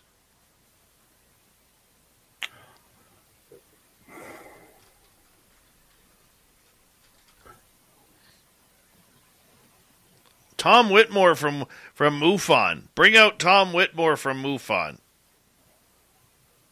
Actually, Tom would do well, I think. I think Tom, Tom would, do, do well. very well. I really do. I think Tom would do well. Nicole um, wants Kit Green and Ron Pandolfi.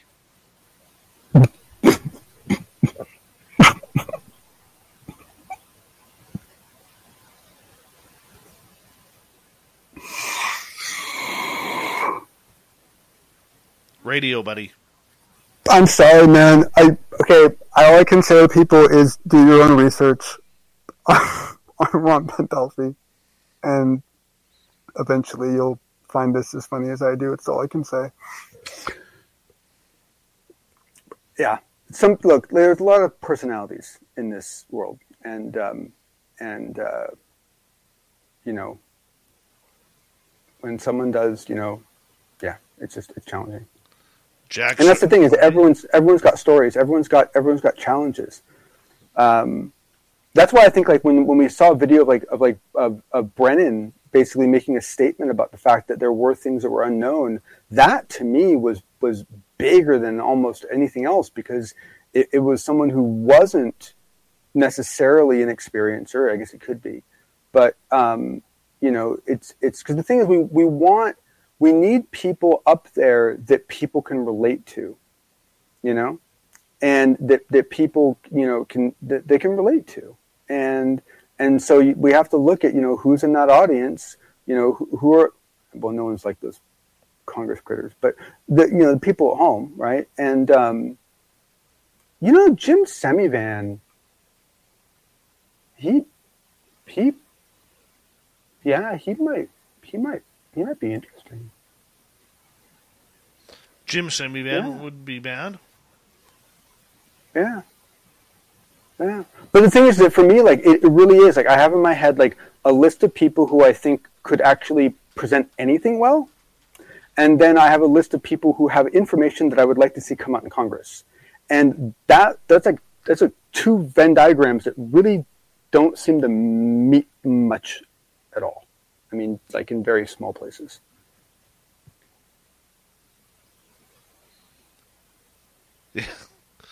Nicole, the old crusty farts at Lockheed. And Oh, oh, oh, oh. Um, um, uh, Steve Justice would be interesting. Steve Justice, former Lockheed executive, would be interesting. That very Steve, true. I, no, actually, Justice, Justice, I would like to see. That that that cat, man, that, uh, yeah, that one bugs me. If somebody says Nick Pope out there, I'm going to pull my hair out. I'm going to pull my hair out. All I know is Send up Nick Pope and Tucker Carlson. I I was playing a you know my son and I were playing catch today. You know you got those Velcro pads you put on your hands around and then you throw the tennis ball Yeah. at them. Yeah. I'm telling you, if you put that on top of Nick Pope's head, that thing is never coming off. Never coming off. He's wearing that forever with his Brillo pad hairdo. Seriously. That Velcro hair of Yeah. his, there is no way. And and what's he going to say? I mean, can you imagine Nick Pope being in front of Congress? Uh, Nick Pope, Tucker Carlson, and Corey Goode and David Wilcock, and Th- then this is my Nick uh, Pope impression. Oh, Um, my goodness. Um, um, this sorry, could be so much fun. sorry for a moment, but uh, I haven't got the latest quote from Lou. I haven't got the the latest quote from Chris Mellon. So let me just remind you, I worked for the DND in the UK, Oh. the MOD. Now, no, I'm sorry, David, totally right. But uh, I just want to point out, uh, Nicole, Nicole uh, Sackage brings up a really interesting point um, because there are records of Battelle employees um, making statements that, along the lines of like it, when they were creating something, when they were working on the creation of something like um, um, like um, uh, titanium or something, and they'll talk about like what were their insights that they got in the very beginning. And a couple of them that I've seen that I've never been able to actually go out and get qualified basically said things like, well, my boss brought in this part and he gave it to me. And I just always assumed it was off some Russian or German plane. I didn't know. But that's where I got the idea from. You know, and like those kind of stories would come out. And if, if those stories could be confirmed, having some of those people talk would be really interesting. Um, because, you know, if you, if you can start showing a, um, a real uh, path uh, through the DoD from a production manufacturing point of view, um, that would get a lot more senators interested. John, it's been an interesting night with you on the Unbiased UFO Report. We will talk to you in a couple weeks, we or a couple nights, pardon me, we got to get to Shirky Poo's news. What time is it? It's time for Shirky Poo's news. Oh yeah, Shirky Poo has us all up to date here. A man disguised as an elderly woman in a wheelchair smeared cake across a piece of glass that protects the Mona Lisa at Paris's famous Louvre Museum and then was immediately sent for psychiatric evaluation. The incident happened this past weekend when the man, who wore a black wig and lipstick, abruptly smeared the glass with cake. One witness said in a tweet, the man jumped out of the wheelchair and attempted to smash the bulletproof glass of the Mona Lisa before smearing cake on it. What a waste of cake! Who does this? Oh, I can't smash it, so I'm going to smear cake on it. Thank goodness the 36 year old was arrested pretty quick. Oh, by the way, he smeared cake over it because it was a stunt to protest climate change. Yeah, you're going to improve the climate by smearing cake on the Mona Lisa. Have fun in jail. Well, Lego and their world famous blocks may be annoying to anyone who steps on one. Toy Company has irked a new group, PETA. Yes, this is where we all roll our eyes at PETA once again as they are taking aim at Lego, more specifically, its farmyard sets and toys for misleading children about the horror and cruelty of farmed food. The group fired off a letter to the Dutch company after Guardian journalist and environmental campaigner George Monbiot attacked the cozy story told the children about farms. He wrote, As young children, we are constantly exposed to benign visions of the livestock farm, which bear no relation to reality. The only farms most children are likely to visit are petting farms and play farms, which reinforce their cozy story. Yeah, so Lego is now a target of PETA because they have farm sets. PETA needs to get a life, honestly. You know, they, their smack talk is horrible. I would like to know who is on their PR department because they need to be fired. Step into my office. You're fired. Your ideas are horrible. Lego, come on. A Chicago news crew got quite the scare during a live segment about gun violence when a man was caught on camera pointing a gun at them. Police are still looking for the suspect after a man walked behind Fox 23 reporter Joni Lum and her camera crew and appeared to pull out what looked to be a small handgun while they were live on air. The suspect then walked down the street, still holding the apparent firearm. The gun was one foot from her head as he pointed at the camera or the cameraman, tweeted the Fox reporter and Anita Padilla. She is understandably shaken. Thank God she's okay. That could have been ugly. And finally, tonight, remember that woman we told you about a few months ago? She was making five grand a day for selling her farts. Yeah, the model is now selling her underboob sweat. You can't make this up, people. She is making up to $5,000 per day on her OnlyFans, Steph Matto from Connecticut, for selling her underboob sweat. Talk about an entrepreneur. Horrible. That is your Shirky Poo's news. I don't even know where it comes from. My goodness. I got a lot of sweaty places. Who'd like some toe jam for $5,000 a day? We got Mr. Ron Bumblefoot Thal rocking in the background with Little Brother is watching. Bumblefoot is the official music of Spaced Out Radio, rocking us in and out of every single show. Get your horns up for the guitar god himself. Special thanks to everybody listening in at home, at work, in your cars, wherever you may be. Thank you to everyone on our channels YouTube, LGAB, Twitch, Facebook, Space Travelers Club, and on Twitter at hashtag Spaced Out Radio. I know you're out Remember, this show is copyright by Spaced Out Radio and SOR Media Ventures Limited. Thank you so much for choosing to share your evening with us because together, my friends, We're watching. we own the night. Mr. Bumblefoot, we need a favor. We need you to take us home.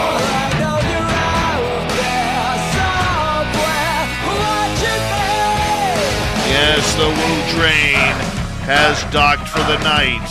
But soon, my friends, we shall ride again. Your seats are always available. Your tickets never expire. And if you want to bring a friend, we've got room for them too. Good night.